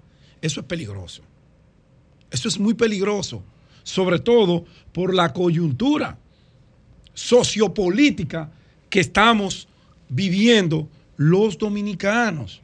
Entonces, una lucha eh, contra la corrupción debe estar eh, matizada por eh, el ejercicio comunicacional correcto y oportuno de acuerdo a los propósitos que se tengan, siempre y cuando el propósito sea combatir el crimen organizado desde el estamento que se pueda manifestar. Pedro. Sí, señora. El doctor Manuel Sierra, Mani Sierra, me está escribiendo. Vamos a ver qué dice el doctor Sierra. Y dice sobre ese tema que el Congreso debería estar llamando a interpelación a la Procuraduría General de la República sobre ese auto allanamiento. Mani Sierra. y el doctor Sierra tiene, tiene un gran conocimiento en materia procesal penal y en materia penal. Yo no me iría tan lejos, solamente me quedo en esa parte de los riesgos que se corrió con esa operación en el día de ayer, porque que lo que te está mandando a decir es que ni en ustedes se puede confiar por lo menos yo interpreté eso. Yo no sé eh, qué, qué, otra cosa. Un usuario de eh, las redes ayer dijo que por fin se conoce la palabra allanamiento, que en los gobiernos del PLD nunca se conoció. Bien, ve, ahí lo estás politizando y le haces un flaco servicio a esa lucha independiente contra la corrupción. No, no, además lo de Odebrecht, muchachos, que fueron unos espectáculos. ¿Fue ¿Desde dónde fue? Un, espectáculo, un espectáculo de mal gusto. Un espectáculo de mal gusto. Para nada después. Fueron allanamientos. Sí, una porquería. Una porquería de brutal. Pero no hable así. Porquería de expediente, Foro Derecho. Una porquería de claro que eh, sí. Adelante, adelante, porquería. Bueno. No salían todos. No me eh, dejaron dos, no salieron todos de los al revés, antes era entren todos y después fue salgan, todos. Salgan todos, coño. Cierro ese paréntesis y abro uno muy corto, solamente para eh, mi amigo Eddie Olivares, que es un político fino. Yo pienso que fue injusto de parte de, Eddie es muy fino. Decir eso de que no, porque lo que se está jugando es, el liderazgo de la oposición en el 2024. Sí, pero él tiene que decir eso, José, porque Eddie, y él lo que quería decir. que la fuerza del pueblo es un partido de información. Sí, es que Eddie tiene que decir eso y un poquito más. Otros, menos diplomáticos que dicen otras barbaridades, completamente distantes a la realidad política. Virgilio, tú estás mirando. No, no, yo estoy mirando mi cámara. Estás mirando él. No, yo estoy mirando de frente otros menos diplomáticos que puede ser Jonathan también. Aunque Jonathan no es del PRM, él no ha querido jugársela por el PRM. No, Jonathan presentó su candidatura, su precandidatura y lo apoyamos. Sí, eso no, está, eso no está en discusión, él lo sabe, yo lo estoy apoyando. le di una logística. Claro que no, sí. No le diste nada. No no ni dice dónde. Eso no es verdad. Le espero. Bueno, así, así, no te preocupes. Bueno. Eh, pero todo el mundo sabe que la realidad sociopolítica del país y los posicionamientos no son esos. Y, si ustedes ven al presidente tan afanado, Yo creo con acciones, con acciones como esa que él va todos los lunes a la Policía Nacional, le dice a usted que las cosas no andan como ellos creen que están o como ellos dicen que están. Pero ya veremos. La verdad es como el viento. Por más que te baje, te golpea la cara. Vamos arriba. Quiero deslindar esto porque quiero hablar de los roles de dos instituciones que tienen que ver con el día a día de la operatividad de la aviación civil y comercial de la República Dominicana. Mm. Hay mucha confusión en cuanto al rol del Instituto Dominicano de Aviación Civil y hay mucha confusión en el rol de la Junta de Aviación Civil. Una no depende de la otra, aunque su trabajo las vincula directamente. Aunque el Consejo de la Junta de Aviación Civil, el IDAC, forma parte importante. Y ambas son protagonistas en el quehacer, pero desde diferentes ángulos.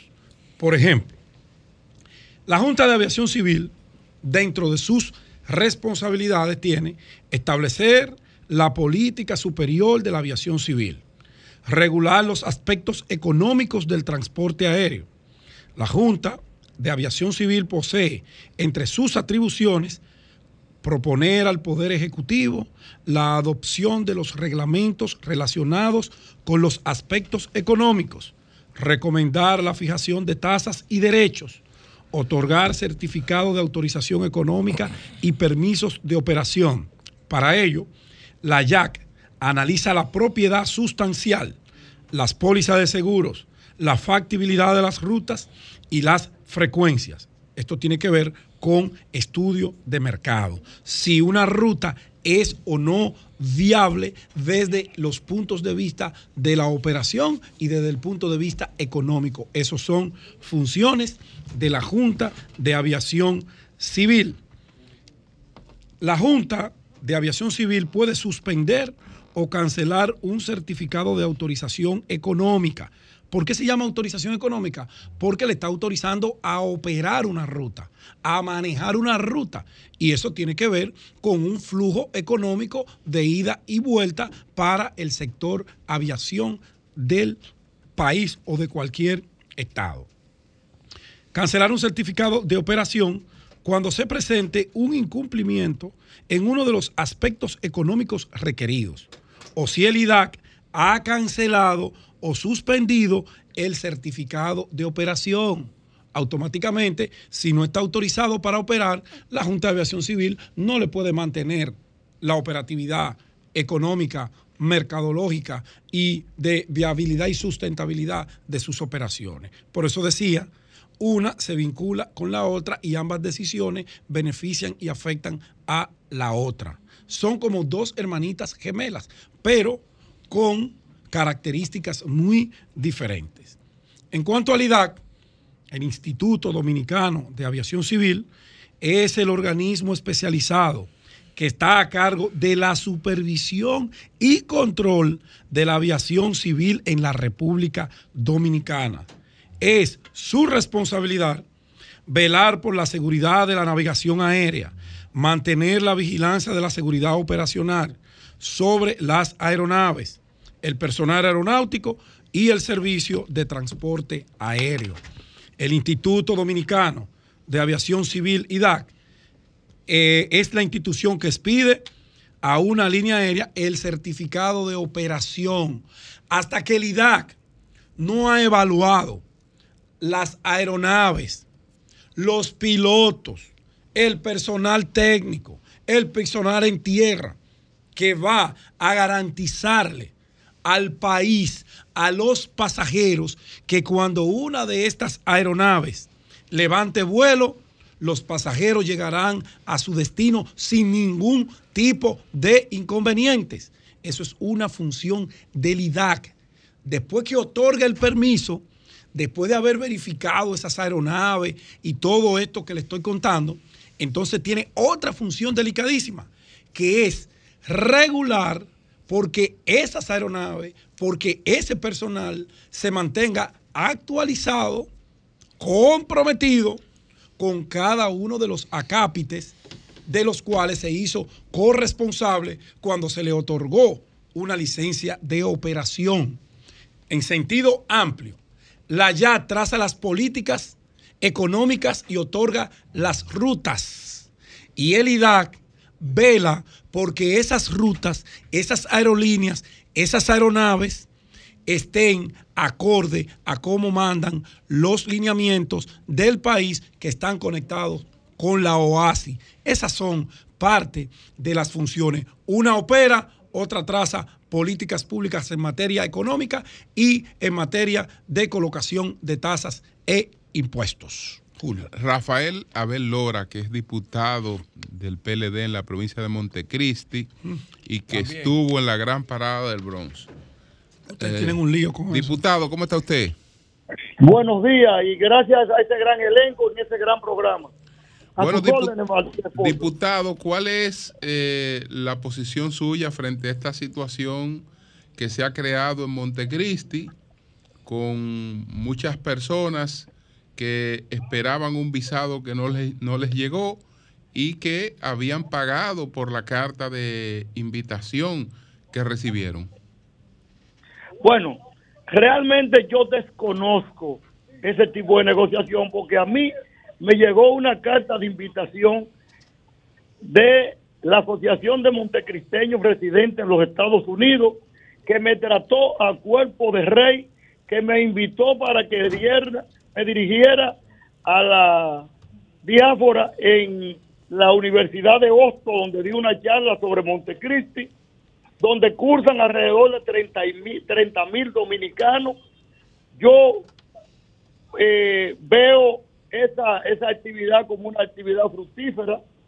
Eh, los dominicanos eh, fue un día glorioso para la patria, todo lleno de entusiasmo. a mí no tenía conocimiento de que gente compraron cartas ni vendieron cartas.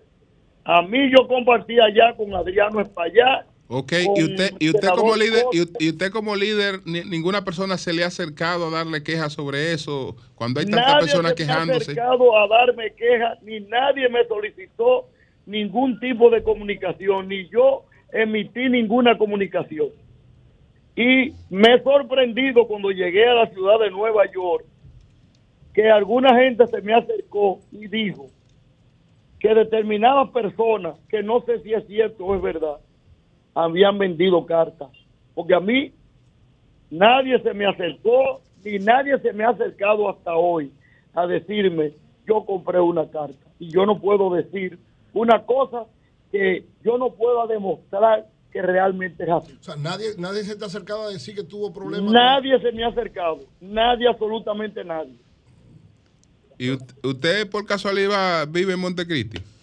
Claro que vivo en San Fernando. Pero tú sabes de la situación que hay, el conflicto, ¿verdad? Bueno, he oído, porque nadie se me ha acercado, por la prensa. Baite no ha escuchado, como usted, como usted no sabe de nada, Baite tampoco ha escuchado, porque como no, sabe de nada. Y hay, un lío feísimo ahí, usted no, usted no ha escuchado ni sabe nada. Por ejemplo, el ex senador sí. Eh, dijo que había que meterlo preso. Yo no puedo decir eso, tendrá elementos de juicio. tendrá algún elemento de juicio, porque una gente que dice que va que hay que someter a la justicia porque algo tiene en la mano. Yo no tengo nada. Okay, a mí, ese señor me invitó, compartimos todos allá con las autoridades. Yo Estuve abriendo la parada en el corte de cinta. Nadie se me acercó. Estuve en una carroza. Marché con mi partido, que le puedo llegar a la foto. Sí. Partido de la Liberación Dominicana. Nadie. Y, y encuentro que la comunidad en los Estados Unidos es una comunidad próspera que debemos apoyar. Yo no me pierdo una parada más porque la gente hay que apoyarlo allá porque ellos apoyan este país. Y sin ellos no somos nadie. Una comunidad disciplinada, vigorosa, trabajadora. Yo lo que vine fue lleno de orgullo de toda esa gente. Bien, bien. Pues muchas gracias al diputado Rafael Abel Lora, que no sabe nada, no ha escuchado nada y Montecristi se está quemando. Por, por, la radio, por la radio dicen, pero yo no puedo, nadie se me ha acercado personalmente a decir, yo quiero que usted interceda en algo que a mí me pasó. Ok, ok. Se lo digo de corazón. Bueno, pues gracias, diputado. Muchas gracias. Gracias, muchas gracias. a ustedes por llamar. Bueno, okay. fuera.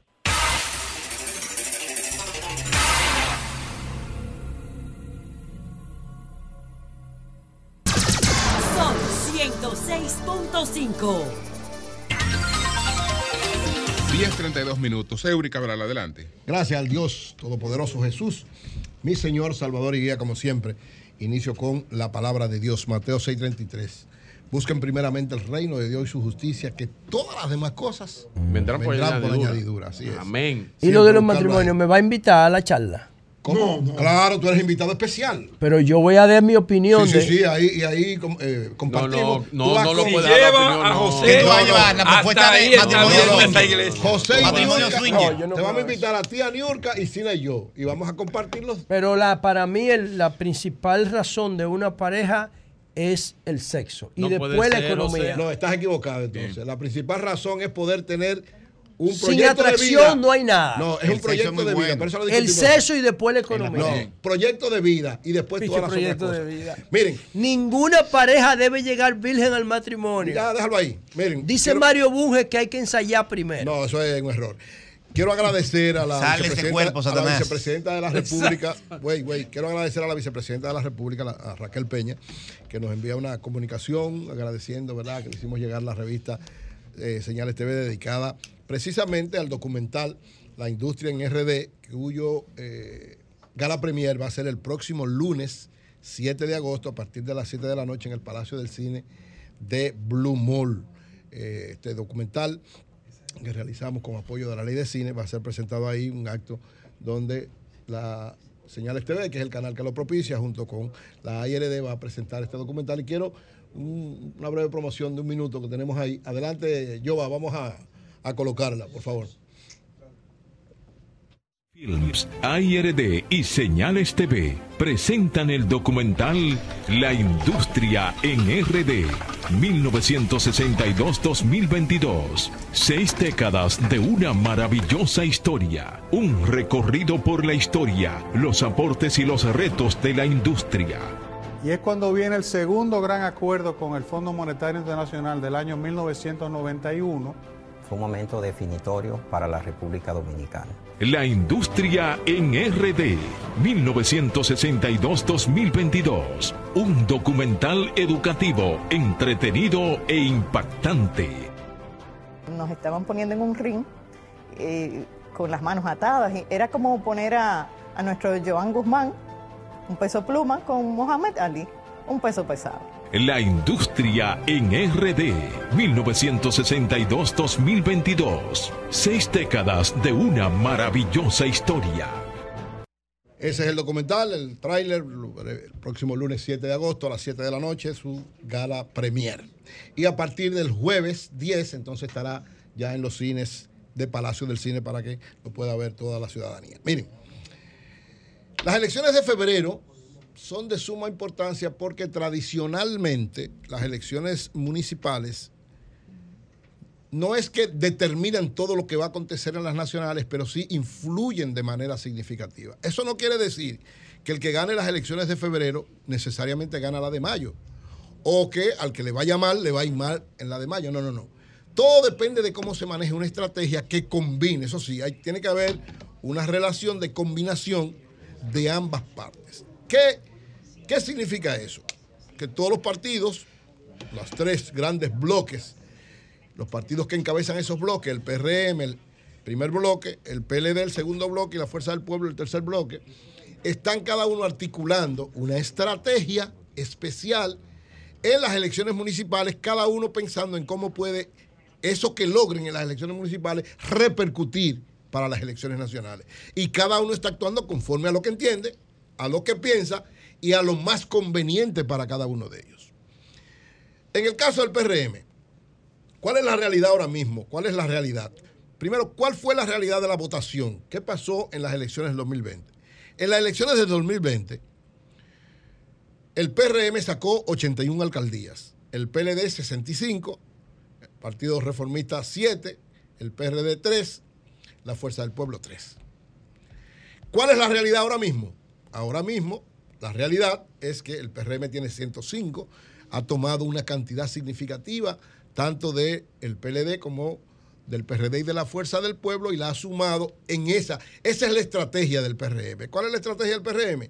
Tratar de convencer la mayor cantidad de, en el caso municipal, de eh, alcaldes y directores municipales de la oposición, como una forma, primero, de mostrar fortaleza. Segundo, de garantizar que en cada uno de esos sitios el PRM pueda ganar y eso se proyecte hacia las elecciones nacionales. Y en tercero, debilitar a las fuerzas de la oposición. Y para eso está haciendo lo que se llama ya una política de convencimiento, entre comillas, ¿verdad? Todo el mundo sabe lo que eso significa. Seducción, eh, llamado a muchos de ellos que están en sus cargos, se queden ahí y repitan. Esta estrategia del Partido revolucionario moderno, a primera vista puede ser que le dé resultado, pero tiene una gran limitante y un gran riesgo. ¿Cuál es ese riesgo que han manejado muchos analistas? Que hay muchas, sobre todo los que convencen, que vienen de un partido al que tradicionalmente el PRM y los candidatos del PRM habían enfrentado y entonces viene a ser el candidato del PRM. ¿Qué puede provocar esto? Que en esos lugares los candidatos del PRM o la base del PRM no se siente identificado con este que han traído del PLD o de la Fuerza del Pueblo y en, el menor de los casos se crucen de brazos o en el peor de los casos se empieza a hacer contracampaña o se puedan ir para otro partido o no trabajen de ninguna manera para el triunfo del Partido Revolucionario Moderno. Es decir, puede darle resultados, pero también tiene sus riesgos bastante altos. El PLD tiene ahora mismo 39 alcaldías y 83 distritos municipales. ¿Qué está haciendo el PLD? Una estrategia correcta también, con, algunos riesgos, pero correcta en el sentido cuál es mostrar sus músculos. El PLD es una gran fortaleza política, una estructura extraordinariamente efectiva, lo demostró, ¿verdad?, durante los 20 años que gobernó el país, que no se desbarata tan fácil. Miren que han tratado, ah, con todas estas cosas judiciales, han tratado de desbaratar al PLD y no pueden bajo ninguna circunstancia. ¿Por qué? Porque ya el PLD es parte de la cultura política dominicana y tiene una estructura que sabe movilizarse, que tiene efectividad, pero además que tiene mucha gente con mucha calidad. Lógicamente, le han llevado varios alcaldes y le siguen llevando y le seguirán llevando, pero eso no ha disminuido el potencial, la fortaleza del Partido de Liberación Dominicana, que lo que quiere es entre el PRD y la Fuerza del Pueblo, en las municipales hay una lucha especial, que es quién queda por encima del otro, quién queda en segundo lugar, quién queda con mayor votación numérica y con mayor cantidad de alcaldes y directores municipales. Es una lucha, digamos, no de enemigos contradictorios mortales, pero sí de enemigos que podían ser aliados en la nacional. ¿Qué lleva a eso? A que, de alguna manera, en el caso del PLD y en el caso de la Fuerza del Pueblo, que solamente tiene tres alcaldes y nueve directores municipales, se esté dando una especie de, bueno, vamos a hacer un acuerdo que nos fortalezca a los dos y que nos sirva para las elecciones nacionales, por lo menos para mostrarle fortaleza al gobierno y garantizar que haya segunda vuelta en las nacionales, pero limita el hecho de que, de que las dos fuerzas, por la realidad que tienen, se sientan fuertes los dos e impidan algún nivel de negociación. Me explico. En el caso del PLD, tiene un candidato que es Abel Martínez, que aunque no va en las elecciones municipales, sino que va en las nacionales, es una figura no tan conocida como el presidente Fernández. Entonces, la gente de la Fuerza del Pueblo dice, bueno, pero nosotros tenemos más fortaleza porque tenemos un candidato más conocido. Y el PLD dice, no, no, pues nosotros tenemos una estructura más fuerte porque tenemos más candidatos y una estructura más efectiva. ¿Qué tú propones con eso? No, hay que buscar un entendimiento donde ambas cosas de alguna manera se compensen. ¿Pero qué tú propones con ¿Cuál es el entendimiento que se está buscando y parece que va a dar resultado en algún Que Abel deponga no, y no, que no, no, se entregue hablando, a Estoy hablando de las municipales, estoy hablando de las municipales, no, de ah. las nacionales. Primero las municipales, luego hablaré de las nacionales. Oh, en las municipales, ¿qué es lo que tiene que haber? Primero, un sentido unitario de los dos como una forma de golpear al principal enemigo de los dos, que es el gobierno. Pero lógicamente, con sentido de realidad. Hay personas negociando de ambas partes para que para lograr algún nivel de acuerdo en algunos lados, porque hay que dar un mensaje de unidad, aunque sea pequeño. Porque a la oposición le conviene mostrar que en caso de que haya una segunda vuelta, y todo apunta a una segunda vuelta, va a haber un acuerdo entre, entre la oposición. Entonces, ¿qué, ¿cuál es la realidad de ahora? En principio se habló de un acuerdo, por lo menos en las 20 principales provincias. Se trabajó en ese acuerdo pasaron algunas situaciones, por hay algunas provincias donde hay situaciones muy especiales que ninguno de los líderes quiso como enfrentarlas. Y al parecer, extraoficialmente, yo no estoy afirmando nada aquí, pero extraoficialmente se maneja que por lo menos en 15 provincias importantes hay algún nivel de acuerdo en alguna de las áreas entre el PLD, el PRD y la Fuerza del Pueblo. Alrededor de 15 provincias. Lógicamente eso se sabrá en su momento, o puede ser que no se den ninguna, pero por lo menos hay un espíritu de que en algún lado se muestre unidad de la oposición.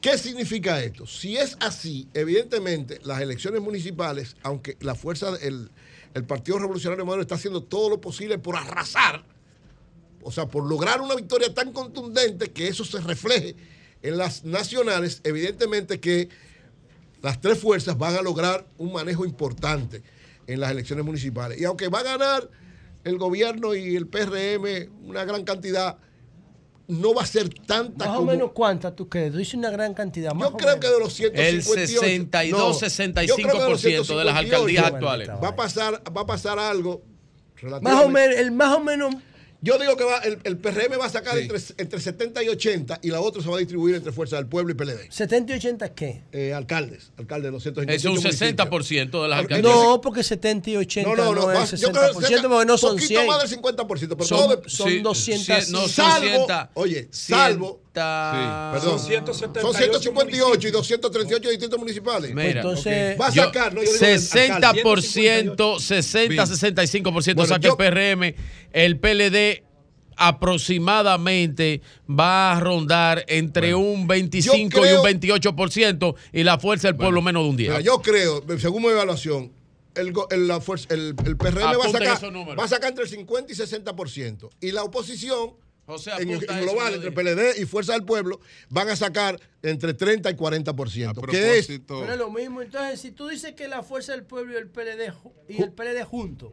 No, sí, o sea, juntos o separados. Si van juntos, sacan más. Bueno, dice, dice, si van juntos, sacan si más. van juntos, sacan menos. No, sacan más. Bueno, sacan menos. Si van juntos, sacan más. Vamos a, a propósito de que vayan juntos. A propósito de ir juntos. Aquí está, temor, aquí, está, aquí está Deli Gerasme. Vamos a ver. El Deli tiene más información de, que yo. Yo Deli. tengo información no, extraoficial. No, no. Deli tiene información. Deli. Sí, Deli tiene información. Deli. Dígalo. ¿Qué te han dicho a ti, Mira, no, espera, el sol de la mañana, el mejor programa Deli. de radio de América. Deli, déjame hacerte, déjame hacerte esta pregunta. La misma gente que te dieron la información, que son gente del PLD y de la Fuerza del Pueblo, de los dos lados, que te dieron la información sobre eh, los acuerdos apalabreados, me dijo uno de ellos que te encomendaron una misión que tú no quisiste cumplirla por eh, Ay, Dios por temor. Mío. No, no, no. Ay, maestro, pero por, usted es indiscreto eso. No, no, no, por, porque, porque él, él, él, es muy cercano a, a, ese aspirante, pero el aspirante parece que tiene un ego alto. Ándale. Y entonces que le encomendaron esa misión a otra persona. Es alguien que hay que desmontar para eh, ya. garantizar eso que ustedes quieren que se dé, que, que yo sé que no es, que, que, eso, que eso no fue. Tremendo diputado va a ser que, eh, que Rafael no, Paez. Que eso, no fue, que eso no fue una creación tuya. Tú realmente recibiste la información de fuentes buenas del PLD y de la Fuerza del Pueblo, que son los que están tratando de amarrar el, el, lo que no y, lo y que yo creo van, que no se van a desmontar todavía. también a René en Santo no Domingo sé, Norte. Pero, pero adelante, Deli, no sé si tú entendiste. Te mandaron a desmontar a alguien. Eh, a ti. eh, es así, Deli.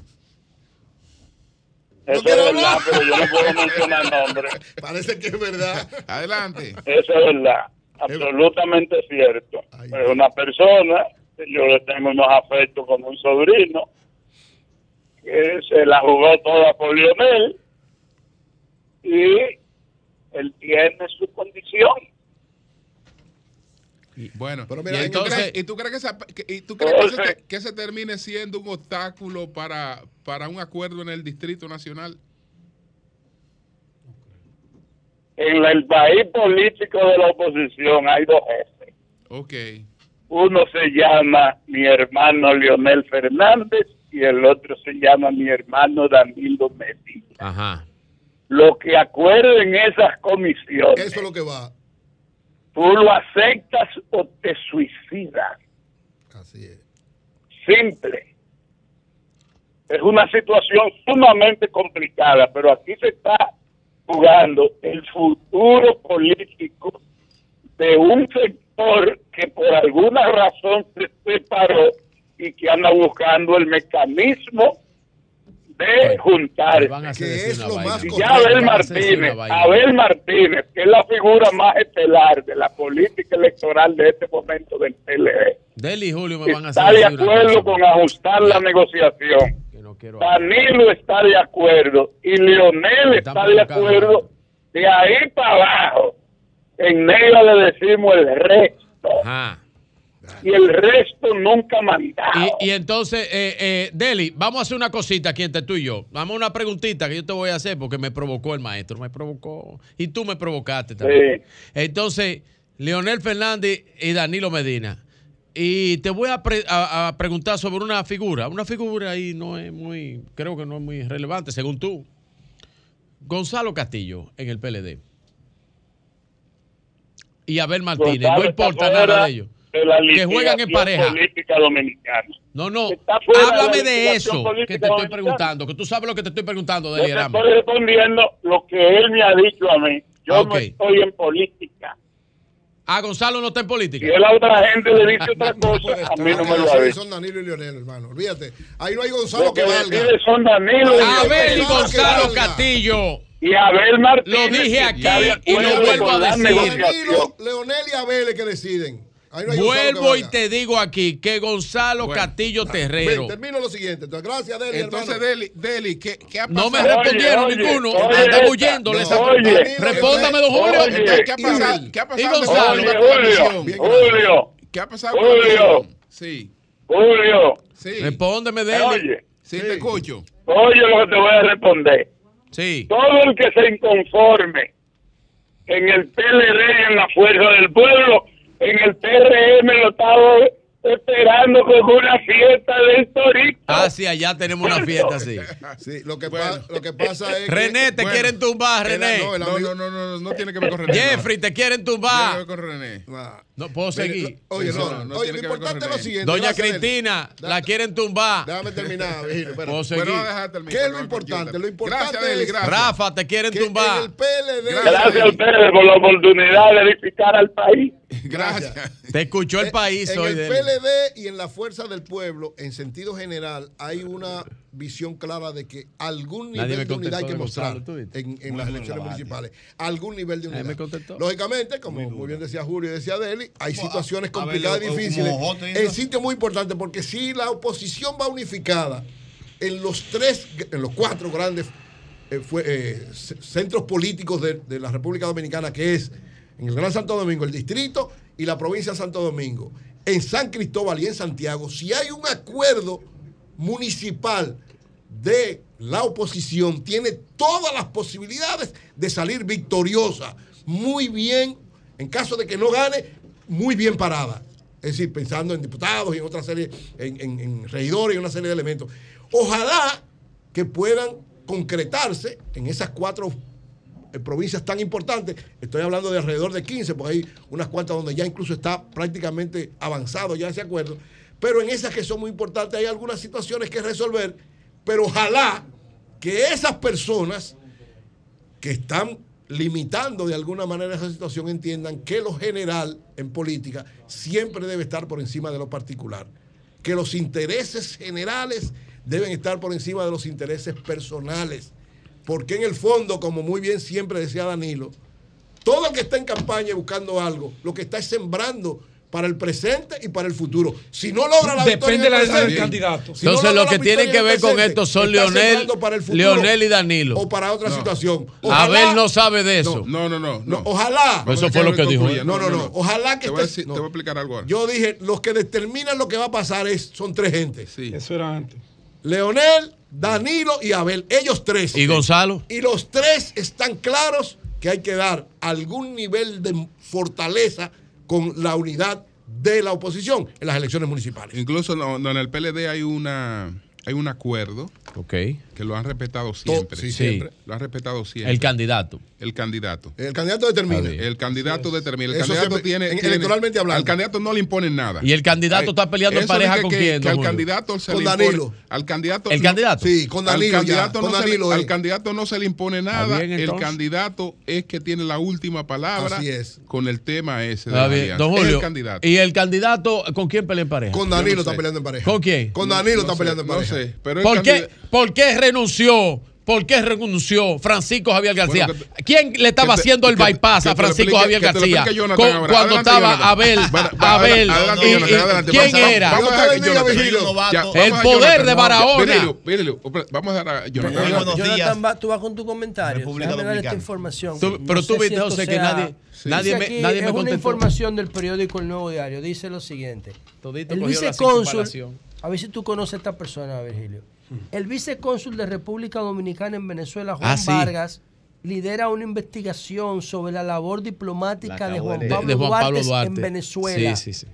quien estuvo acreditado en ese país como ministro plenipotenciario del gobierno De la provisorio de la restauración. restauración, Sí. Sí. presidido por Pepillo José Salcedo. Antonio Pepillo Salcedo. Sí. Dice aquí que dice aquí que en su investigación el vicecónsul encontró un himno inédito redactado por Juan Pablo Duarte a raíz de la victoria de la guerra de la restauración. Eso sería una cosa. Y artículos, vino la restauración, y artículos de medios escritos. Sí, se llama El Federalista, el periódico donde escribía Juan Pablo. Oye, una cosa. Eh, eh, Esto sería un gran hallazgo. ¿eh? algo que casi no se sabe y no se enseña mucho aquí. Duarte, cuando la restauración vino al país, vino por Haití. Sí, vino, vino. Y fue, vino, se entrevistó con, con, con visitó todos los a Mella, Santiago. Y visitó a Mella, él estuvo. Sí, es verdad, sí. Cuando murió Mella, él estaba con Mella.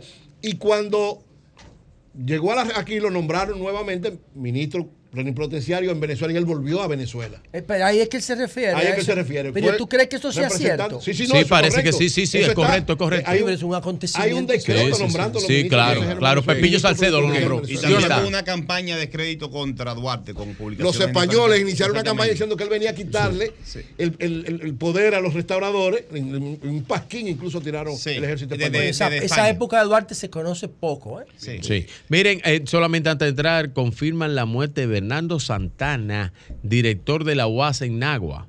Fue oh, encontrado muerto supuestamente en su apartamento en el kilómetro 3 en Nagua. Bueno, si es así, pasa el alma la vacuna. de Bernardo Santana, director de la UAS en Nagua. Bien. Caramba. Buenos días, República Dominicana. Saludos para toda la gente que nos escucha, al equipo de producción y al panel saludo al, alcalde de San Antonio de Guerra, César Rojas, y a los dirigentes comunitarios que hoy voy a reunir con él en los próximos están en el Congreso solicitando un aumento del presupuesto para el municipio de Guerra, que solamente recibe 6 millones de pesos al mes para gestionar a uno de los municipios del Gran Santo Domingo. Imagínate tú. No hay manera de... O sea, que esa comunidad tiene una característica y es que ahí están alojadas la mayoría de las academias de béisbol de MLB. Y, los, y las, las fuentes La mayoría, ¿eh? fuentes de agua. Gran parte no, es una. Guerra es una mina de agua. De una mina de una agua. mina de agua. brota, tiene muchísimas Una mina de agua, pero las academias de béisbol, y ellos tienen muchos problemas de seguridad. Sí. Por por la, por la, por la precariedad de la zona. Me alegra mucho que el alcalde se esté movilizando para que se le aumente el presupuesto, porque ya comienza la discusión del presupuesto. Hacienda acaba de depositar el proyecto de presupuesto de, este año y quienes tienen interés de que sus poblaciones tengan mayores inversiones tienen que movilizarse y hacer las diligencias ahora. Así que eh, saludo esa acción de César Rojas en la mañana de hoy. La operación Gavilán. El Estado es uno indivisible y tiene diferentes expresiones. No es parte de la cultura política dominicana, pero los grandes dirigentes políticos de todos los países, a pesar de cualquier diferencia que puedan tener, se alinean con toda acción que defienda el interés colectivo, por lo menos en las bases del Estado, y todo atentado contra el Estado. Por ejemplo, en Estados Unidos, tú le pones la mano a un policía y es toda la fuerza del Estado que te cae encima. Imagínate tú a un fiscal, a un ministerio público. Ahí no se relaja, no importa de qué partido tú seas, si eres republicano o eres demócrata. Lo mismo en Europa. Tú no puedes atentar contra la integridad del Estado porque es la integridad del Estado la que permite que el Estado pueda garantizar los derechos de los individuos. Sin un leviatán, sin un Estado fuerte, sólido, es imposible que se gestione el interés colectivo, el bien común. Imposible. Por eso los grandes estadistas, los grandes políticos, no importa en el bando político que estén, siempre se pronuncian y apoyan las acciones que fortalecen el Estado. En el caso de nuestro Ministerio Público, no hay duda de que está bajo la dirección de una persona que está trabajando para el beneficio del país, no para ella misma.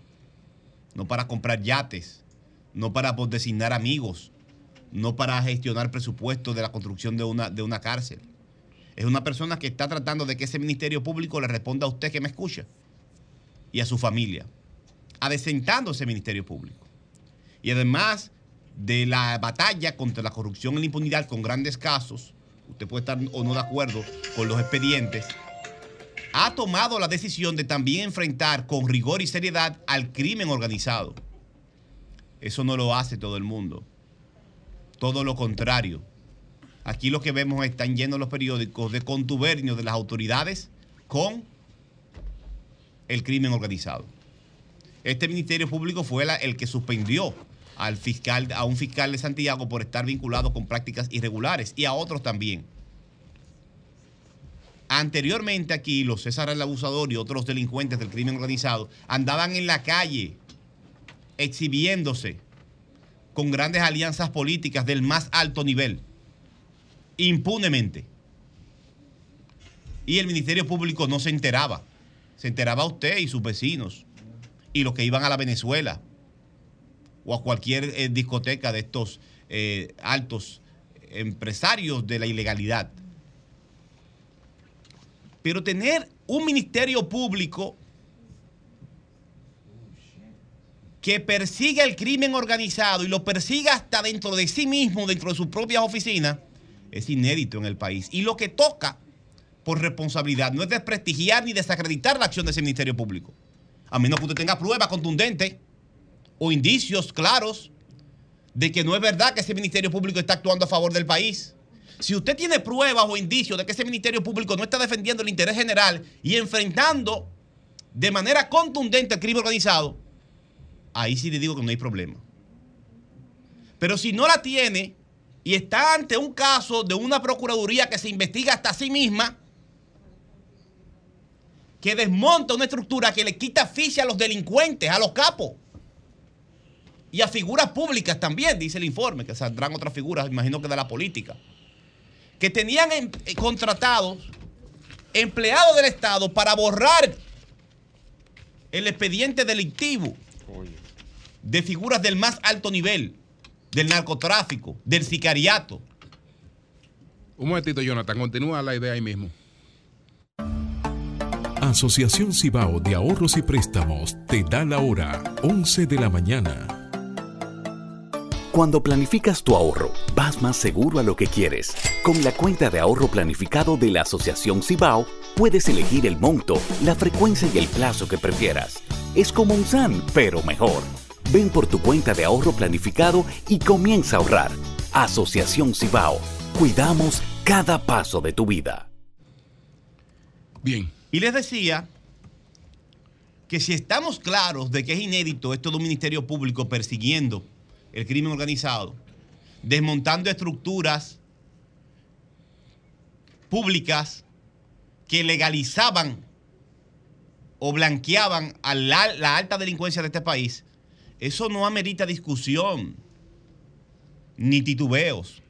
Es un deber de todos los actores políticos del sistema y de que quienes procuramos lo mejor para nuestro país apoyar esa iniciativa porque no todos los días tenemos un ministerio público con ese comportamiento.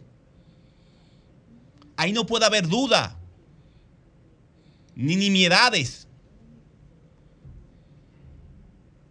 ni distracciones. Eso lo que requiere es que todas las fuerzas sociales de República Dominicana le den el apoyo. Porque cuando un servidor público está trabajando contra grandes estructuras de poder, por regular, como dice José La Luz, está solo en este país. Y no podemos dejar sola a una persona, una mujer y un equipo de trabajo que están tomando un nivel de iniciativa de este tipo de alto riesgo, que hasta recibe amenaza a su familia por ser valiente por ser capaz y por no detener su trabajo cuando se enfrenta al crimen organizado. Así que mis felicitaciones para el Ministerio Público, para la Dirección Nacional de Control de Drogas, que se le están jugando y tienen una conducta ejemplar del más alto nivel y requiere que usted que me escucha y que toda la clase política y los sectores sociales también respaldamos eso, porque lo bueno y todo lo que tiene que ver con el asentimiento del Estado y la defensa del interés nacional requiere nuestro apoyo. Por último, Julio, quiero hacer un llamado al general Eddie Pérez de la Regional Oriental de, de la Policía Nacional. Eh, recibo denuncias, hoy recibí más denuncias de gente que no puede dormir en Prado Oriental y en varios residenciales de la autopista de San Isidro por el tema del ruido. Matatanes de las comunidades que dicen, bueno, yo voy a hacer una fiesta aquí y tú el que está al lado, o que se la goce o que se joda. En un día laboral, un martes, para miércoles. Ya le puse el caso de un joven de Moca que lo mataron porque reclamó que bajaran el ruido y lo cayeron a apuñalar, lo picharon como un colador. Y las, la policía lo sabe y la Procuraduría de Medio Ambiente lo sabe. Y hay muchos militares retirados que viven por esa zona que se vuelven también eh, eh, leones en contra de los vecinos que quieren vivir tranquilo. Entonces, hago un llamado a Eddie Pérez y a la comunidad para que se organice y le pongan una limitación a esto, porque hay mucha gente que trabaja, que tiene negocios, que tiene emprendimiento, que tiene que acostarse temprano y tienen el derecho a descansar en su propia casa, porque si fuera en casa ajena, o que ellos están en la calle, pero en su propia casa que no pueden descansar. Así que el tema del ruido en la autopista de San Isidro, en Prado, Oriental y demás, por favor, a la Policía Nacional y a la Procuraduría de Medio Ambiente que tome cartas y vaya en auxilio de esas pobres familias que quieren descansar. Buenos días, adelante, buenos días. Aló, buenos días. Sí. Buenos días. Julio, buenos días el equipo. Adelante. Joselito Lao, Santo Domingo Norte. Sí. Julio, quiero hacer un llamado especialmente a las autoridades Mira, aquí en Santo Domingo Norte, en la Charle de Gol, próximo al Hospital Nearias Lora, la CAS está haciendo un trabajo para meter una, una tubería para un agueducto. ¿Qué sucede? Que se está convirtiendo eso en un tapón enorme en el día entero, en la noche y en el día. Lo que le pedimos a la DGT es que nos agilicen el tránsito aquí en el municipio de Santo Domingo Norte para que esos tedios tapones ya se paralicen. Esa es la situación de Santo Domingo Norte, el tránsito en la Charle de Gol. Gracias. Buenos días. Buenos días. Saludos al equipo, te hablo de Richmond, Virginia. Adelante. Ramón Santana. Adelante, Oye, yo quiero hacerle un aclarando, yo quiero hacerle un aclarando a José en dos vertientes. Cuando él menciona que no se hace inspección técnico vehicular de que sé yo qué año, es que nunca se ha hecho, solo que la gente le compraba que no sea qué, perdón, que no sea qué, que la gente lo que compraba no, que la gente lo que compraba era el impuesto, la gente no hacía ninguna revisión, eso solo era un, un, macuteo. Y oye lo otro, José. Tú tienes que plantear, como tú dices, que los estudios de las cosas que hay que ir al fondo. Mira el caso de Haití. Haití, Haití no tiene identidad con los niños que nacen, no los registran. Así están los vehículos en Santo Domingo. Más del 80% de los carros, tú los paras y buscas cuál es el dueño. Y el que lo maneja no es el que está en nombre de la Bueno, porque Haití no está funcionando como un estado normal porque está sumido en una crisis, líder.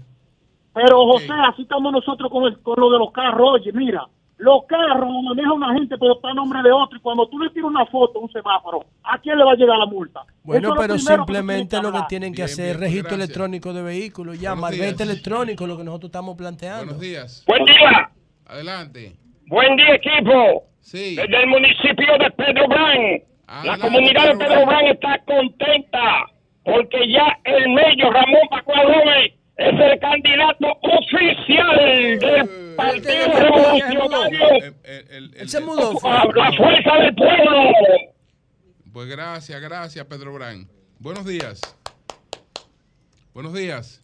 Buenos días, Julio. Buen día. ¿Me escucha? Se escucho bien. Ok, gracias, Julio. Eh, yo quería llamar cuando ustedes invitaron a... Todos somos Paola que nosotros no, no tenemos suerte eh, en Santo Domingo Este. ¿Por qué? Oh, pero mira, dos delincuentes, dos ratas, que aspirando a, a, síndico. No, no, no, espérate, no, tú no puedes llamar así. cuidado. Buenos días, adelante. Gracias, buenos días. A Jonathan, por favor. En el residencial Amalia, Autopista San Isidro, el área del parque y el área de donde nosotros caminamos, supuestamente buscando la salud, está llena de basura. O sea, los, los camiones de basura pasan, pero esa zona del área verde. ¿Cuál es el área? ¿Cuál es el área? Residencial Amalia, Autopista San Isidro. El camión pasa, pero no pasa por ahí. No, no, no recoge la basura del lado del parque, la, la calle lateral Y yo lo que quiero pedirle al alcalde Manuel Jiménez que prohíba la venta de chivo. No, ya no va a haber chivo. Ah, ya no va a haber chivo ahí. Eso medio ambiente. Bueno, hay un busto de Duarte ahí ahora. Ah, bueno. De, pues si es así, voy a hacer un spot promoviendo la reelección de Manuel Jiménez. Eso, bien. si no están vendiendo, si no están vendiendo chivos de la yo voy a pasar por ahí ahora. Vamos para allá. Hugo Vera, que habló claro y duro ayer. Hugo Veras, vehículos en la radio, cambio fuera.